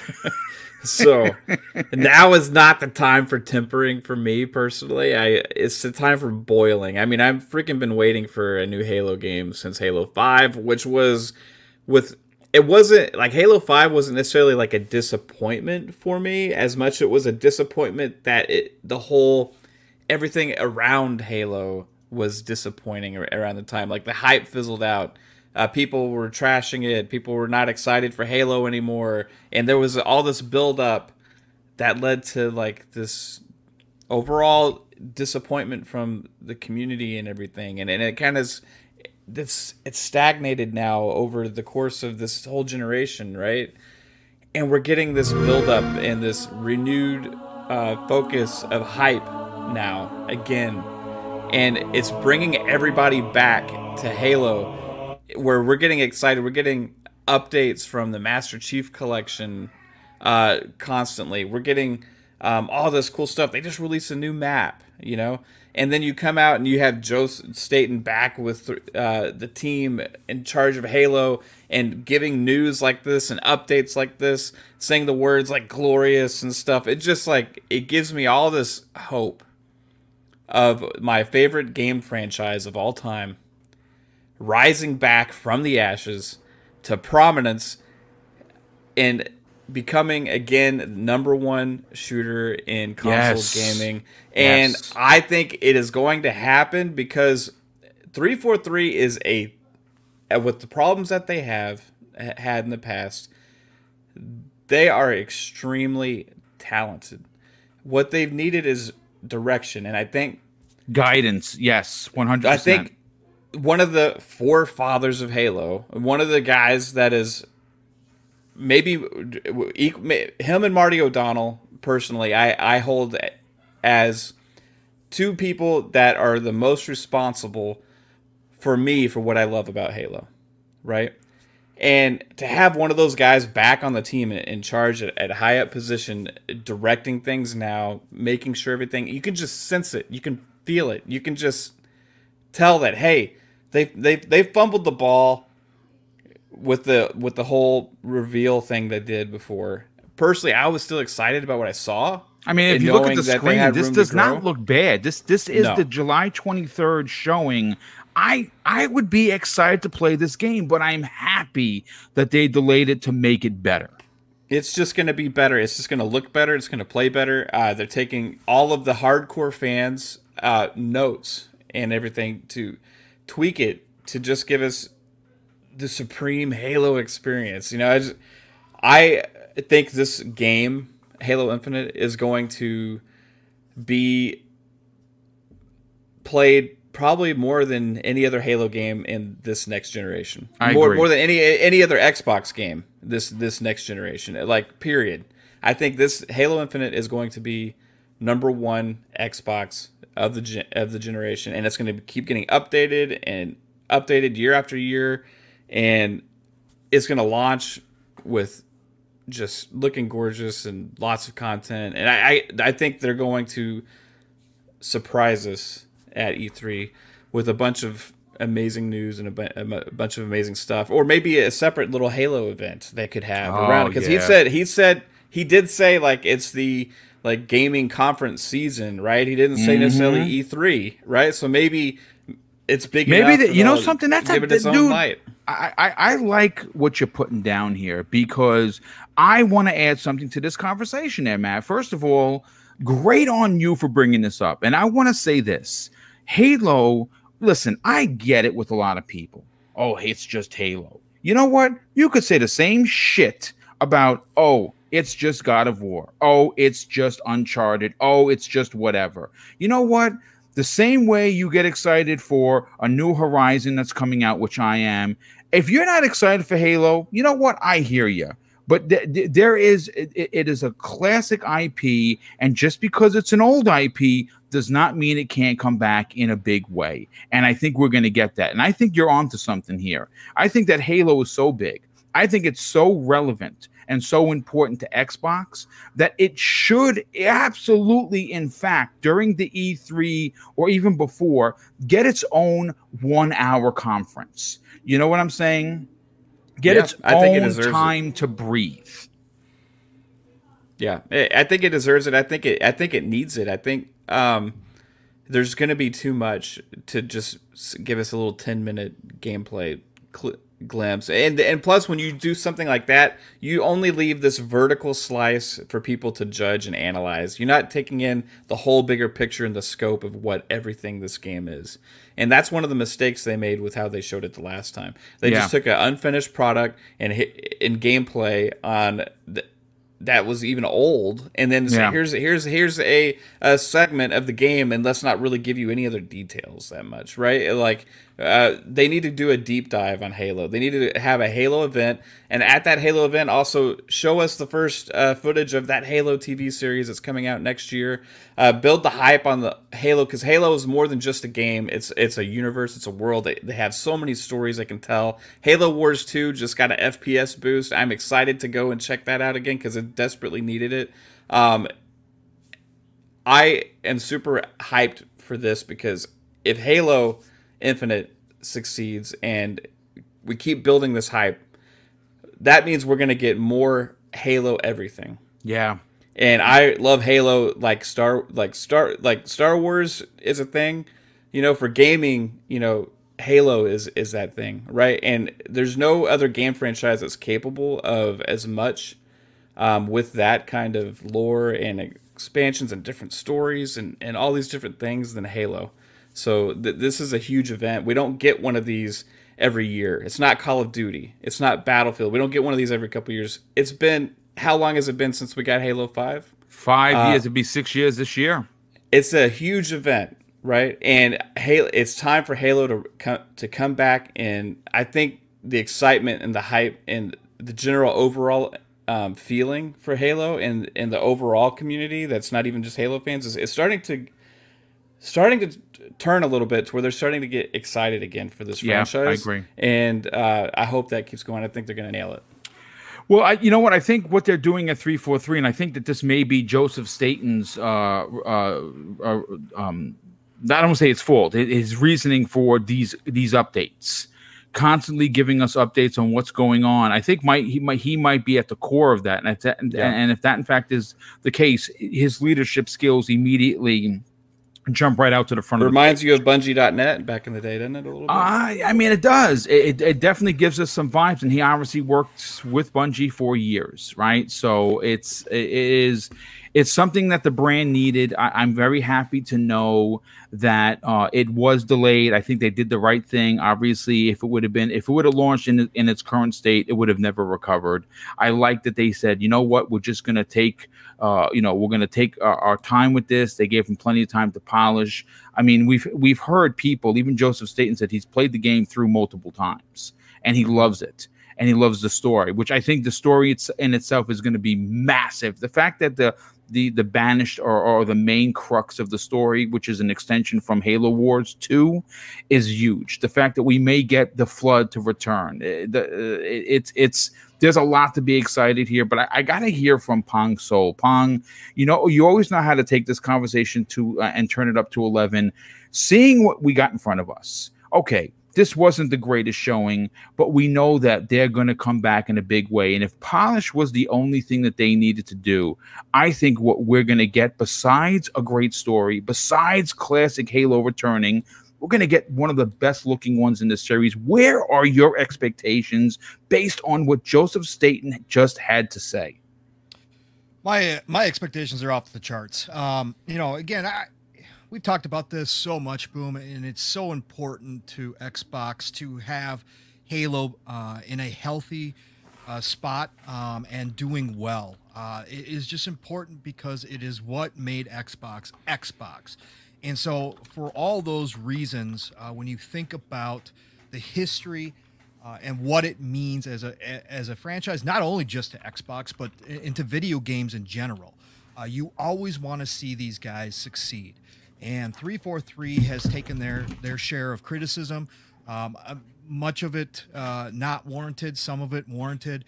But I think at the end of the day, they are going to do right by this franchise. And, you know, again, you're never going to make everybody happy. I'm sorry to say, gamers have a way of finding something about any game to not like if it's not exactly what they wanted, which it rarely is. So at the end of the day, 343, I think I think they've found the balance, especially with Joseph Staten coming back. I've said this multiple times, but there's just this strange feeling that suddenly, and again, it might be a combination of the year delay, along with Joseph coming back, But there's just this weird feeling that the chaos around Halo Infinite died down. And again, a lot of it was not 343's fault when you take into consideration that there was a pandemic going on, and we've seen the problems it's caused giant studios and small studios alike. You know, but at the same time, to have that stability when Joseph Staten came back and kind to give that expert eye, one of the original creators of Halo, to give his eye to his old baby and to say, this is working, this is where we need to kind of polish this stuff up. But to give his eye, to give his critical eye, and be able to point out some aspects that need work on, but also to praise the team for what he obviously liked. He thought, I mean, I think there's been many quotes from him that he loved the story and how it turned out, and they didn't really go back and change a whole lot to the story. No, they're just polishing. They're literally not changing anything. Exactly. So to get that kind of confidence boost to a team that kind of been taking hits from all sides, from, you know, a man of Joseph Staten's stature within the Halo franchise, is probably a big deal and probably helped calm some nerves down. And I think that what we've seen, the roadmap that they've kind of laid out to us, and these updates again feels like the old days of Halo when we got a consistent drip of information, and each time we got another drip, it was another quality drip, right? It wasn't something that left a bitter taste in our mouth at all. It's something that said, okay, now I can see what you guys are doing over there. All right, now I get it. Look at this improvement that you guys have done. Look at this, look at that. And again, like you talked about, Boom, like Mav talked about, you know, that old feeling of Halo is definitely there. Again, I'm not a fanatical fan. I'm a casual Halo fan. I've enjoyed all the Halos. I haven't had a problem with any of them. You know, I don't have that critical eye for them, but to hear the guys who are, you know, like you, Boom, and like Mav, to say it had that old feeling, I could definitely see where that came across. And I think as long as they keep that intact, fix the obvious issues that were there, which was obviously part of the plan. I don't think they ever intended upon releasing it the way that it was. You know, I'd love to hear the story as to why they showed what they did at the time and what the decision process was in that. But I don't think they ever had the intention of releasing it that way. You know, but at the same time, now that we have this extra year, we're seeing the results and the final vision of what they always intended this to be. It's not going to make everybody happy, but they have a supposed 10-year plan for yes this is not with multiple side stories, right? This is not the typical Halo that we've received, where we're gonna get the Halo, you're gonna play through the campaign, and then it's just gonna be multiplayer nonstop. Although some people love to do that, this is going to be an ever-expanding game, right? This is going to be a game that continues to give us new content down the road. So it is vital for them to have it hit right away to grab people and create that sense that people want to stick around in the universe waiting for that next content drop. And part of it is the multiplayer, because obviously if people are still engaged with the multiplayer, the minute that there's a campaign drop and you're able to hop in with your buddies, whether it's you know, 3 other buddies or whatever the limit is, and you're able to hop in and go experience that content with, you know, your friends that you're now playing the multiplayer with, that's a huge deal. That keeps people engaged. And again, engagement is the new buzzword, but that's what they're going for with this Halo Infinite. And I think they're setting up a base, you know, a world where people are going to want to stick around in and continue to be, you know, grow with the game. And if they want to make this 10-year plan work, obviously they have to do something to bring back the old fans, as well as grab those new fans and bring those people in. Game Pass is going to go a long way to doing that. The free-to-play aspect of it is going to go a long way to doing that. And I think that what we're seeing here and what we all expect to see at E3 is a culmination of everything that's happened up to this point. Sometimes you have to take a step back in order to go forward. And with what happened last year and the decision that was made to, you know, again, delay it for a year to give the team more time, I think in the end and ultimately will be the biggest benefit and the biggest turning point for Halo Infinite when we look back on it. And if it hits right and it becomes that franchise again that people, again, it never really went away, and there's so much competition out there. You know, we're never going to get back to the days where, you know, we saw newscasts about, you know, people waiting out in line for 3 days for the next Halo and mobs. And it's not like that anymore. There's too much competition. Nothing does that really anymore. But at the same point, we get back to the point where everybody's talking about Halo or waiting for that next content drop or those new maps to show up, whatever it is, right? If we get back to that point again where it's constantly on people's minds, they've done their job, and this 10-year plan, it could be a reality. Yeah, you know what? I'm going to say this. If you saw what when they were showing what the team did right after the Craig reveal, you know, obviously everyone, Craig the Brute, right? They were all wearing Craig the Brute t-shirts. I think Phil Spencer actually shared that photo because he stopped by the studio. And I love that how it became a thing. I'm going to say this right now, and I know people from Xbox listen to this show. Who they are, I'm not sure. I know that Larry Herb every now and again tunes in, which is pretty dope. I'm going to say this. If there's one particular idea that I hope that they take and run with, and you don't have to give me any credit whatsoever. I want to see this come to fruition. I think it would almost be a wasted opportunity not to take Craig the Brute and make him a part of the UNSC. And you say to yourself, well, why would they do that? Well, because of the Banished, they killed his family, and he wants revenge, and the only way he can get it, because he's not strong enough to do it himself.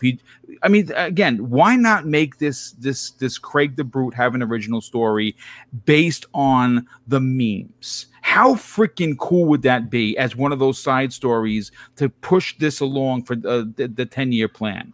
I think it's a fantastic idea. Now, does Microsoft think it's a fantastic idea? Does 343? I don't know. But I think that they need to do something with that character, not just make him a T-shirt. It's part of the history now. Yeah, 100%. Embrace it. Yeah. I mean, it's great. It's fantastic. Well, absolutely, 100%. But listen, again, this is I could talk about Halo all day. I'm very excited for this year for a couple of reasons. Obviously, it's the 20th anniversary of Xbox. It's the 20th anniversary of Master Chief and Halo Combat Evolved, and we're getting a new Halo. And so there is a lot to get excited about. But I definitely want to move on to the last topic of the show. This one's pretty big and meaty, but I definitely have to catch up on some of the Super Chats. We had Kirby Louise drop an additional $5 Super Chat and says, mega happenings. Emails revealed by Epic versus Apple in court between Phil Spencer and Tim Sweeney confirmed that Microsoft was and probably still is working on xCloud on other consoles. That's pretty freaking interesting. Lucius Augustus drops a very generous $5 Super Chat and says, the game needs to be a banger. Halo needs this. Xbox needs a solid win that will propel the platform forward. Listen, I think it is going to be the start of hit after hit after hit, because we know for the most part, right, we're getting Avowed. We know we're getting a Perfect Dark. We know we're getting a Fable. We know we're getting all of these. We're getting a new. We're getting two new Forzas. A bunch. Starfield. A whole bunch of other games. But I honestly think that Halo is going to be the start of when we look and see that they have turned a corner in regards to, you know, no longer missing these AAA bangers. You know, we see some people in the community say there's been 600 days since there's been a AAA banger. Well, I don't know what people are talking about, because there's been quite a few since then.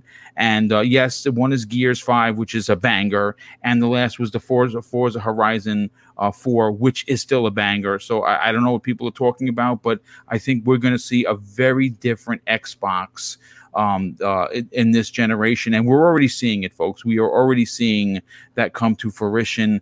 We had XTH27 drop a very generous $5 Super Chat and says, hope everyone on the panel has a great day. Well, I hope you have a great day too, brother, and thank you for the generosity. And Dan Lazaro drops a very generous $5 Super Chat and says, the older you get, the more you temper expectations for everything. or you're always going to be disappointed. People now expect everything to be a 10 out of 10. You know, funny, I just want to add about expectations for E3. Now, I recently discovered a new podcast, and I've listened to it. I just never listened to it consistently, and I do now, and I'm really enjoying it. I'm talking about the Xbox Era podcast, and one of the hosts is a gentleman by the name of Special Ed, and this is an industry insider that knows a lot of shit. And on last week's episode, where they had Miles Dompierre as a guest, he says, "Listen, when talking about Microsoft's, conferences, I always tell people it's Microsoft. You know what you're going to get. Temper expectations." Well, apparently, he has gotten a bird's eye view of what's going to be shown, and he actually said live on the podcast, "This is the one time I tell you, don't temper your expectations." He said, "Because what I have seen, which I cannot disclose, they are really bringing it at this E3." So take that for what it's worth, and based on what Special Ed had to say. And I'm expecting some big things. But again, folks, let's get into the final topic, and this is one of the bigger topics of the show for sure. When you talk about IO Interactive, right, it's easy to equate them with Hitman, because that's pretty much all they've done for quite some time. They just released Hitman 3 to unbelievable, both critical response and success, but commercial success as well. Now, they are on their own, doing their own thing. They recently announced that they are doing and confirmed that Project 007 is an original James Bond game that they're working on. But in a story that I pulled from WCCF Tech, we have some new information that they're working on another IP. And apparently it's a fantasy IP. It's a dream project for the lead producer, and it looks like it potentially could be an Xbox exclusive. Now, according to CEO I believe it's Hakan A. Abrak, he recently hinted in a video interview with GameIndustry.biz that not only are they working on James Bond and continuing the support for Hitman 3, but they're working on several other projects. Now, this is what Hakan had to say. He says, "We've created 4 IPs from scratch. We're always in incubate. We always have incubation and R&D going. We always have these crazy ideas and worlds and characters that we are thinking of. Without going into too much detail, we have a third universe that we're working actively on, which is a bit different and absolutely a love child of this company. It is something our core people, our veteran staff, have been dreaming about for some time, so I'm equally excited with this particular one as one of our other 2 universes." Now, according to a fresh report penned by Windows Central, the third game in development at IO Interactive could be an Xbox exclusive due to it being published by Microsoft. Also, Eurogamer has independently corroborated the report with their own sources, so it looks more and more likely that this is true. Now, panel, I have to go to you immediately, and I want to go to Zemi Games. Zemi, you are one of our biggest RPG fans, and you can't get enough of them. To know that IO Interactive is actively working on a third IP, one of which is fantasy based, that would really potentially put Microsoft on the fast track to being the platform for open world RPGs based on what they have coming out. You know, obviously they have Avowed, they have Fable, they have everything coming from Bethesda, and now another one. What are your thoughts on this, dude? I'm happy. I love RPGs, man. I love Western like RPGs, fantasy RPGs, sci-fi RPGs, whatever it may be. I love me some RPGs. And one thing that I thought was very, very disappointing last generation was there was really a pretty big like lapse and fantasy like RPGs and just kind of Western RPGs in general compared to what we got during the 360 generation. We just really did not get a tremendous number of, you know, high quality AAA RPGs. And to think this generation, I mean, we have Hogwarts Legacy, which, I mean, you know, I'm really excited for it. I mean, that's a fantasy RPG, right? Right. Avowed, Elder Scrolls, Dragon Age 4. I mean, like the list just, I mean, just keep on going on, right? But let's just take it a step further than that. Just fantasy and kind of medieval games just in general. I mean, you can also throw Hellblade up into the conversation. And whenever looking at PlayStation, we always see, you know, first, you know, like their first party lineup is, you know, third person, mature, you know, kind of gritty, very amazing, you know, single player games. And it really kind of seems like Xbox, you know, what they're doing is, you know, RPGs, you know, with a huge emphasis on fantasy, you know, RPGs with, you know, Fable. So, I mean, it definitely seems like Xbox, if you are a fan of RPGs, you know, specifically, you know, Western fantasy RPGs, Xbox is your box, right? And then adding in that, you know, this new, you know, title could potentially be, you know, a second party Xbox exclusive or what have you.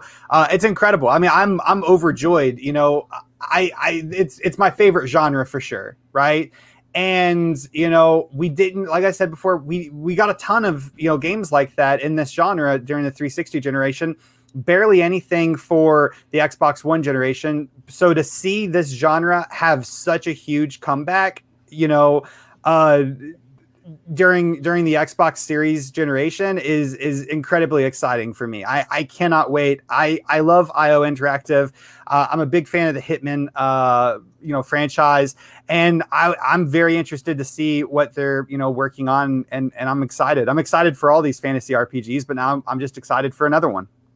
Well, you know what I love about this story is what it proves to me is Microsoft is not just looking through a telescope and pinpointing that they need stuff, you know, now.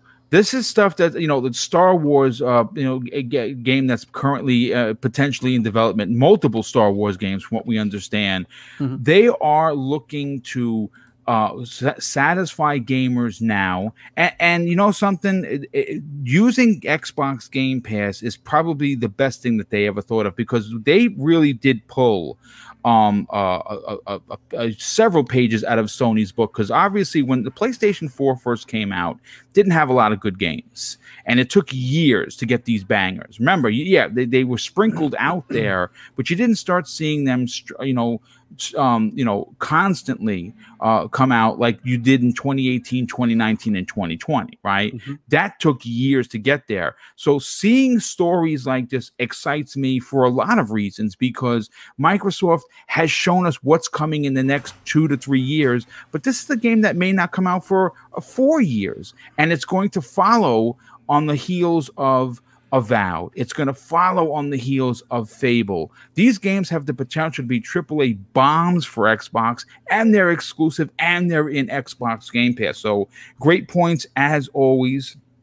We had a super chat just come in from Reggie Mobile 9, who drops a very generous $5 super chat and says, "Great show, Boom and panel. I'm a huge RPG fan, so the more RPGs is always a great thing. This generation looks like it's going to be the golden age in the making." Indeed, I absolutely agree with you for sure. Mav, let's get your opinion on this. You know, when you hear these rumors, and it's usually from one source, or it's from a Reddit post, or it's from someone on Twitter, you got to kind of take it with a grain of salt. But when you start hearing people like Jez Corden talk about it, and people like Special Ed from Xbox Era, and now we're having other people like Eurogamer corroborate these rumors into actual facts, where do you sit on an IO Interactive Xbox published new fantasy, potentially open world RPG?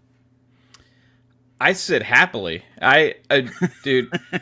All right. So where there's smoke, there's fire. And This time there's multiple smokes, right? There's like This person said it, and they're all credible sources. I think exactly. That's the important part of the conversation. It's not just some random guy that, you know, sometimes you get like somebody that claims, hey, I have an inside source, and nobody's ever heard of this person before, right?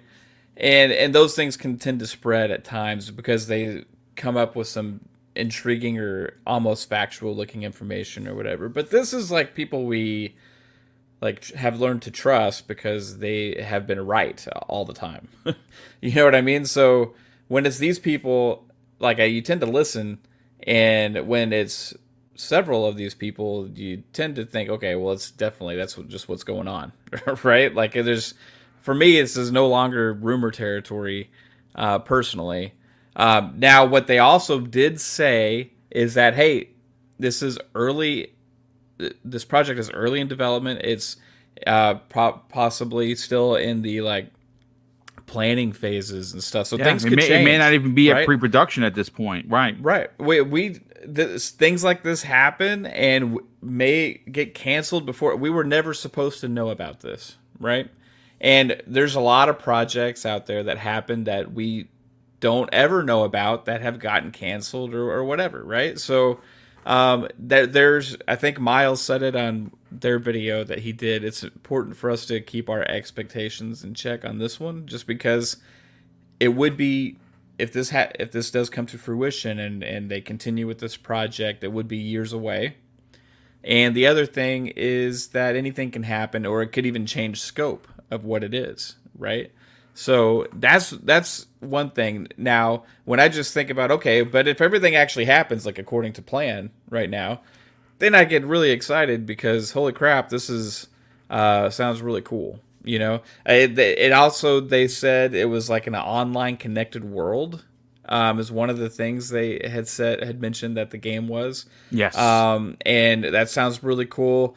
It's fantasy, RPG, IO. It's a different thing for them. You know, we haven't really seen them work on something like this. So that always gets me excited. And starting up a new team for it. There's a lot of cool things about this because it's good for IO. It shows that IO, if this is happening and this proceeds, they're on fire right now. Yeah. Right? They got Hitman was a success. You know, they got the Bond thing they're working on, and then they got this project, and they're an independent studio. It's just growing, right? It's amazing to see that. So I'm super happy that a solid dev is having all this faith put in them and trust put in them. Seems like a lot of people are wanting to work with them right now, right? Microsoft reaching out to IO maybe to replace what didn't happen with Platinum with a fantasy, open world, connected online game. You know, it wouldn't necessarily be Scalebound, but it could be something similar. It sounds intriguing. Sounds exciting. I want to see it. I can't wait till we eventually possibly get a reveal of something like this. So, it seems like all of the dots are clicking here, right? So. Dude, it just shows the investment in gaming is so high right now. Because we keep having these rumors and these things happen for multiple. We just were talking before we went live about this coalition thing, right? And now there's this, and dude, how many games are we gonna get on Xbox Game Pass that are just mind-blowingly big, right? And different and varied. The scope of what Microsoft is doing behind the scenes, that we only have a pinch of ideas, right? We only small piece of what they're doing. Again, the plans moving forward, there's going to be so much content coming from first party that we're not going to know what to do with ourselves. And on top of the first party stuff, you still have a lot of the second party and third party stuff that's coming into Xbox Game Pass. Again, I say this not to be like an Xbox fanboy. If you're not part of the ecosystem, you are truly, truly missing the mark, because there is so much going on with Xbox that if you already had a backlog, you better start playing some games because it's only going to get bigger. Yeah, it, like Stalker 2 as well. We were just talking about that. Like, that's not a first-party game, but it's coming to Game Pass, and it's not coming on any other platforms this year. That's still, it has the same effect for Xbox as a first-party exclusive. Right? 100%. You know, and you know, when you listen, perfect example. When you add, like, look, say what you want about Second Extinction. You and I, we have the same opinion. This game gets a 9 out of 10 for me in preview. Yeah. I can't stop playing it. Right, but when you add games like Stalker 2. Like Second Extinction, like Tunic, like The Ascent, like all of these other games that they showed off that are coming this year, that are only available on Xbox. I think that 2021 could potentially be the biggest for the brand. That only, and again, I say only, I'm not trying to be, like, you know, facetious here. I say only because we don't know. I still think Starfield is in September or October. I think Forza is September or October, and Halo is in November. I think those are the 3 AAA bombs first party this year. And when you add those to this conversation, it's what they, again, this conversation, what we're talking about is not so much what's coming this year. It's games like this. It's, you know, it's the James Bond game. I mean, how do we know what James Bond is releasing for? Because we don't. What happens if Microsoft sees James Bond, what it looks like, and they see this new fantasy IP and they say, you know something, we are in the business of adding to – and someone said it in the chat. They missed the $12 billion mark for Discord, right? They didn't buy them. They backed out of that deal, meaning Discord. They're having this money they have to spend. I would not be surprised if IO Interactive is one of those teams because they fit the profile. If you follow the business, like, and I follow the business unbelievably to the point where it's, I think I follow it too much. IO, it fits the profile of what they would want. I can see them becoming a first party and getting a James Bond locked up as an exclusive IP, getting this new fantasy IP as an exclusive. What do you think about that, Matt?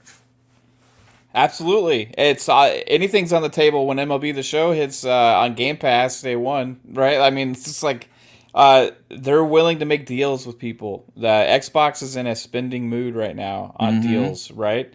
And so is Sony, for that matter. They've proven that too. So that's going to keep happening over with that side. But as far as Xbox, like, they got more money. So guess what? There's going to be more spending. This $12 billion that you said, you know, didn't get spent on Discord, that's just, hey, money that's freed up they can spend on other things now.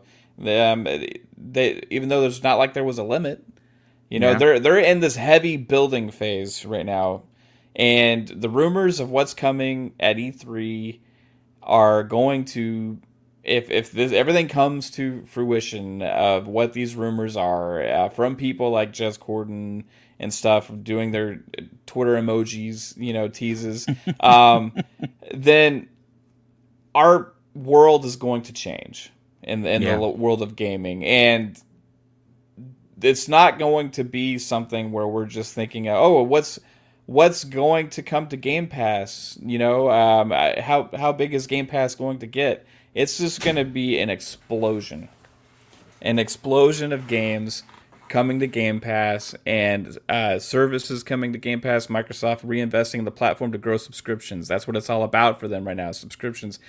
What does it take for them to get 100 million? They're willing to spend what it takes to get them to get 100 million, right? So they're driving, they're in the spend phase. They're driving their costs towards acquisitions and deals that are going to drive people to their platform and would be willing to pay monthly to have a sustained access to great games for a long period of time. And they're going to keep spending until they get where they need to go, where they need to get. And that's what they're doing right now. It's not going to stop. And they're going to keep adding new studios. They're going to keep making deals with these game companies because they have a vision. And they're being bullish about it. And it's going to happen. So hey, people are not used to this from Microsoft in the gaming world, right? But it's a reality now. So I'm curious how soon it's going to happen, like what the next news is. But from people that I've talked to, it's not just Microsoft that's excited about their direction. It's also the other publishers and everybody else is excited about what Microsoft is doing, and they're all wanting to get on board with it. So yeah. Things are changing right now. It's an exciting time. It certainly is. Pong, let's get your final opinion on this, brother. Hearing all of this new information, where do you sit on a new fantasy IP from IO Interactive? Again, we don't know. I mean, I've called them. We've actually heard talks, and this is going back months and months ago, when after Hitman 3 released, that they potentially could be purchased by Microsoft, and that ran real cold. I think we could see that actually happen. Where do you sit on a new open world IP from IO, who's never done anything like that before? I'm excited. I mean, again, as an RPG lover through and through, give me all the new, all the biggest, all the baddest RPGs you can. I don't care. I don't care if my backlog is unsustainable. I don't care if I'll never finish. I just want to experience more worlds, and I want to have different visions of worlds, and that's why I'm always for this. I think this is exciting because we know from playing Hitman series, especially Hitman 3, that IO puts out polished games, right? Yeah, they come out with games that are ready to rock and roll with very little to no bugs, to no issues. This is something that is exciting because you're getting a quality developer who has been owning their craft for many, many years. And they've gotten to the point where they are so confident that they are looking at doing their own thing. We heard rumors of possible acquisition, and the mere fact that they said, nah, we're good for now, we want to stay independent, right, is a big deal.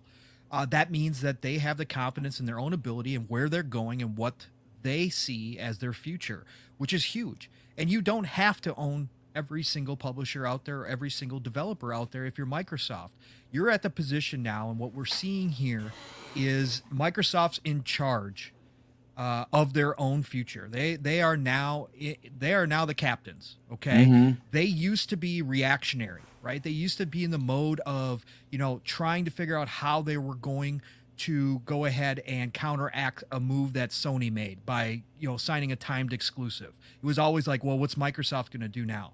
Microsoft is now dictating terms, okay? And this is a continuation of that. Phil, as a gamer, loves RPGs. He's mentioned it many, many times, whether it's JRPGs, whether it's Western RPGs. He obviously has a plan, and he has implemented that plan to make Xbox Game Pass specifically the place to play if you are an RPG lover, okay? Yeah. He wants that, and this is a part of that. Now, the other exciting thing to think about is that Phil now has access and knows what Obsidian's working on, knows what Bethesda's working on, knows what NXL's working on, and knows what Playground Games is working on with Fable. And he saw something in IO's idea that excited him so much. If all this is true, again, we don't know for a fact, but if this is all true, he saw something and his team saw something in IO's own creation, their own idea, this obviously new IP that excited them enough to go ahead and finance it if it is going to be Xbox exclusive. That's pretty big deal, because you're talking about Xbox already has access to the best Western RPG developers, right? And they saw something here that was good enough to, well thought out enough this early on to say, yeah, we're going to go ahead and bet on this game, right? That's huge. It lines up with what I think his vision is that we have at least one AAA RPG coming out each year from here on out. Okay, this year's Starfield, and then we move on, whether it's Fable or Avowed next year, whatever the case. I think he wants at least one AAA RPG coming out per year. And so I think this game being 4 to 5 years out looks pretty good, because we don't know where Elder Scrolls 6 is in that timetable, somewhere out there as well. But he's got it lined up perfectly, because those RPGs give you some of the most engagement you can get out of any type of game. When you create a game that people are willing to spend hundreds of hours in, that skews those engagement numbers in your favor. And that's what they need for Game Pass right now. They need that content that's going to keep people paying month after month for that service, for that platform. And this is a plan that he's put in place. But again, we go back to, this is a This is obviously Microsoft dancing to its own tune finally. Indeed. Gone are the days where we were asking, what's going on? Where are the games going to come from? You know, they've only got, you know, 3 studios. They only got 5 studios. Where are we going to get this content from? What kind of deal can they cut with somebody to get another game over here? Gone are those days. They are now in control of their own destiny. And this, now they are going out, like Mav was talking about, the money is being spent because this is the growth phase. This, they have a goal. And now that they've seen the numbers exceed their own internal goals, according to them, now you've got even more of a push, because now they are starting to see that their original goal of getting as many of the 2 billion, 3 billion people playing as possible is growing daily, as far as the ability to do so with the furtherment of xCloud and mobile and all that kind of stuff. They are going to go even further. And I think, like Mav was talking about, this is something that people aren't used to. This is something that has, again, if you look back in Microsoft's history, Microsoft as a corporation, when they decide to make something a pillar of their corporation, they go all out, to the point that they got sued, okay, by the government. Okay, because they will do anything. They are a cutthroat company, right? They've changed their image as far as what they, you know, customers, they're continuously doing this, but they're changing their image as far as, you know, with backwards compatibility and all this stuff, as far as what, you know, people come to expect from a customer-friendly type of company. But at the back end, at the business side of things, this is still a company that can swing a giant, nearly $2 trillion stick and do anything they want to when it comes down to it. And that's what we're seeing right now.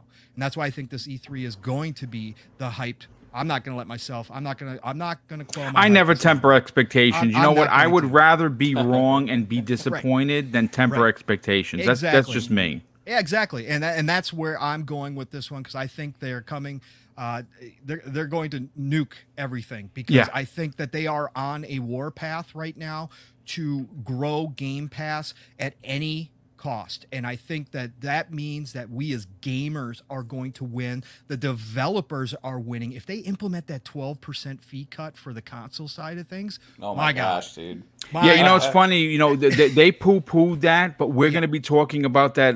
Wait till Thursday's show, folks. Right. I have a show lined up that is going to trump today's incredible podcast. And I'm telling you right now, even though Microsoft came out and said, no, we're not doing that. Let me tell you something right now.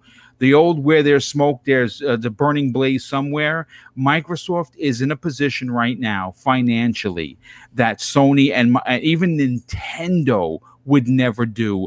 And if they look, I'll put it to you this way, folks. Let's just say, for shits and giggles, and I'll elaborate on this on Thursday's show, which I am, by the way, have been working on since Monday. It's crazy how far in advance I work on these shows. If they only did that to the double and single and indie developers, do you understand the abundance of developers that would run to Microsoft to put their game on them and get into Game Pass? Right. They would. Listen, there are so many games coming to Game Pass. They're gonna have to change the tagline. 100 games. I think at one point there's gonna be 1,000 games in there. Right. Correct. There certainly could be. And again, I feel like Mag here. I went way off topic here, but from IO to this, but again, it just, I think it just speaks to where Microsoft and Xbox are in their position right now. And it's in a position that they haven't been in very often. They were with the 360 era, but again, we got to remember they didn't have hardly any first party studios back then. They were reliant upon the third parties that kind of fell into their lap with what happened with the PS3, that they were able to secure as many exclusives as they actually did, because people just didn't want to work on the PS3, right? And right now, Microsoft has forged their own path, and with what they've accumulated, that's happening in front of our eyes, and people aren't seeing it, but that rumbling you're hearing in the background is the avalanche coming. That rumbling is only going to be ignored for so long. People can have their countdowns of how many days it's been since Microsoft has put out a first-party, you know, banger, whatever the case may be. It doesn't matter. That rumbling is coming, and that's an avalanche of games and content, because they have set themselves up for this moment in time, and the dominoes are falling one by one. And this IO thing is just a tip of the iceberg. If they were in talks to acquire IO, and IO backed away and said, "Now we're good. For now, we're good." Microsoft and Xbox, Phil and his team would have still had access and still would have talked to them about what they had coming up. And if this is one of those games they talked about, and Phil was like, "Hey, show me a little bit more about that," and then afterwards went back to IO and said, "Hey, you know what? That idea you had, what do you think about this? Yeah, what do you think about this? You guys stay on your own. That's cool. No problem. But you know what? We like what you guys are doing in here. What about us publishing?" Right? That's the kind of relationship that Phil's been forming since he took over, and we're starting to see those things come to fruition at this point. And that's why it's so important that people understand what it means to have somebody like him as a gamer and somebody who had a clear vision of where he was taking Xbox in place and what that means right now, because we are seeing all of it happening, and it's beautiful. Absolutely, 100%. But listen, folks, this has been what a powerful 2 hours. And it's crazy that it feels like we just started. I cannot thank Mav, Pong Soul, and Zemi Games for making this another outstanding addition to the Xbox Factor podcast. Obviously, I want to thank everybody that had dropped super chats in there. We had a big one come in from our good friend and generous friend of the show, Nightwolf3186, and he says this after dropping a $10 super chat: "May the fourth be with you all today. Thanks, guys, for an awesome show you put on. Always love the discussion and ideas that come from you all. Can't wait for Thursday's show." Wink, wink. Yeah, Thursday's show is going to be fire. I don't think we're going to get Boxer Bear back. He is still battling COVID. He's home from the hospital. I talked to him last night through text, you know, he's still fighting hard. He has not gotten worse, thankfully, since he came back from the hospital, which is why he had to go back in the first place. Of course, our prayers and thoughts go to Boxer Bear, and hopefully we'll get him back on here, you know, next week, and he'll be fully recovered from COVID-19. I want to thank the super chats that came in a big way. As always, I cannot thank you enough for the incredible generosity that comes in each and every show. If you're new to the channel and you're enjoying today's content, this is what we do weekly. I do 4 live shows weekly, 2 of which are Xbox and 2 are multi-plat shows that, you know, they usually are, you know, 2+ hours like today was. And of course, a big shout out to Lethal Papa. He was the Jedi carrying the very big and powerful lightsaber, cutting down the trolls, which he normally does. But we threw lightsabers into the conversation because today is, of course, a celebration of Star Wars around. Of course, want to thank him for what he does. And listen, folks, if you enjoyed today's show, please, before you get on out of here, hit that like button. Definitely appreciate that. So let's get everyone out of here so you can enjoy the rest of your special Star Wars day. And we'll start with our very special guest, Mav. Thanks so much for being here, brother. Love what you're doing at the Xbox Ultimate Podcast on Friday evenings at 9 p.m. Eastern Standard Time. Tell everyone about what you got going on this week, and more importantly, where could people check you out on social media? Hey, Boom, thanks for having me here again. Appreciate it. So you guys can check me out on social media, on Twitter and YouTube at Fun Speculation. Like Boom said, Friday nights, 9 p.m. Eastern, we have the Xbox Ultimate Podcast, where we have the Magnificent Seven, is what we call the panel. Absolute amazing people, where we talk all things Xbox. And, hey, last week we even had, like, a weird conversation about rugby shorts and bacon. So you never know where the conversations are going to lead. But, hey, we have a lot of fun with our family, and the chat's amazing. So, hey, come check us out. Sub to the channel if you like what you see. We appreciate it. Also, Thursday nights at 10:30 p.m. Eastern, we have Fun Pop Podcast, where that one is more about, hey, movies, TV shows, Marvel, DC, all this fun stuff, Star Wars. And we got a lot to talk about on Thursday night this week, because there was a lot of stuff that happened yesterday. Did you see that Marvel trailer? Oh, my gosh. Dude, yes. Let me just tell you this right now. I'm 50 years old, folks. I'm going to be 51 in September, and I'm not going to front. I saw that, and not only was my jaw on the floor, right? Yeah, sure, it's just a Marvel trailer. Welcome us back to the theaters, this, blah, blah, blah, blah. When I saw Chadwick Boseman walk out, I got emotional. And listen, if you didn't get goosebumps from that trailer, man, I don't know if you're alive. I got to be check the pulse, brother, because damn, that was good.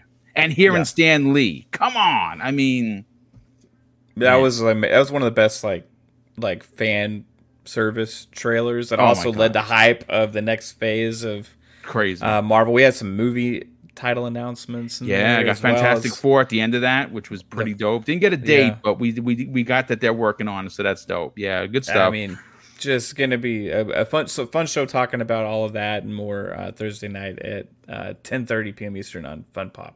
Also, guys, at 4GQ TV, you can see me there also on Thursdays at 6:30 p.m. Eastern. So thanks, good guys. Old clowns, yes, sir. Clowns in that crew. Well, thanks for being here, brother. Definitely appreciate it, Mr. Zemi Games, the bravest man on the panel, who's looking forward to, of course, Resident Evil 8. That's not going to have a co-op mode. Tell everyone about what you got going on. Where can people reach out to you? Strike up a conversation on social media, and why don't you tell us about what you got going on at theconstantgamer.com? Yeah, so my website's called ConstantGamer.com. It is a gaming news media website, like IGN, like Kotaku, like GameSpot. The big difference, though, is that we are definitely more objective and unbiased whenever it comes to reporting, gaming news and writing reviews and all of that type of stuff. So if you are looking for, a new website to go check out, read some articles on, and get up to date on your gaming news, possibly maybe go check out ConstantGamer.com. Also, we are still looking for writers. So if any of you guys listening to the show right now might be interested in, writing for the site, writing, reviews, news articles, features, anything of that nature, just go head over to ConstantGamer.com, click on the Contact Us button, and there should be another link for you to click that says Join the Team. Fill out a short little application, and I will be in touch. Boom, as always, this is an amazing show. Really enjoyed it. We had some phenomenal topics. I'll see you next Tuesday, man. Yeah, bro. Thanks so much for being here, brother. And last and no way least, rookie sensation, now veteran sensation, Pong Soul, who's been making the rounds. Tell everyone about what you got going on Saturday mornings at 10 a.m. Eastern Standard Time on your new venture, as well as where can people reach out to you on social media? Yeah, thanks so much, Boom. Mav, thanks for showing up, brother. It's always a good time to do a show with you, man. So appreciate that. And obviously, Zemi, amazing as always, although I think we have a reoccurring pattern with Boo Zemi coming into play. At some point. I think it might be a hashtag. I think so. I think we should rename him Temper Expectations Zemi. Oh, good idea. We think we probably should do a name change there. It's amazing. Chat, you guys are awesome. Thank you all for the support and love and coming out each and every week. It truly is heartwarming every time I see all the familiar faces in there. Love you all. So again, Friday nights, Xbox Ultimate, Magnificent 7 with Mav and Caitlin and the rest of the crew. Like Mav said, we have crazy talks. Come check us out. That is always a blast. Saturday mornings, as Boom was alluding to, Living Split Screen. Split Screen is all one word with myself and Steel Rain. Man, we've been having a good time. Episode 6 was just last Saturday. We can't believe it. Him and I go for 2 hours just by ourselves. It's insane. But we just have such a great time. Had great turnout each and every week. We are growing, so please go check us out. If you like what you hear, share it. Let other people know because it's a great Saturday morning wake-up call for everybody in the United States. 3 p.m. UK time, so get your afternoons. Keep it going over there. But again, we just have a really great time, just organic talk. We talk about the entire industry, not centric in any way, over one console over the other. We talk about everything going on, and you never know where our conversations are going to go either. Steele's had some rants, I've had some rants, but come check us out, 10 a.m. Eastern, 9 o'clock Central in the morning. And then Saturday nights, the Shop Podcast with PTK Blam, Fuzzy, Centurion and Stagorilla. We just had Josh Muncy, Xbox marketing manager, on last week. Awesome interview. If you guys missed that conversation, go check it out. He gave some great information on the inside of how things work over at the marketing department.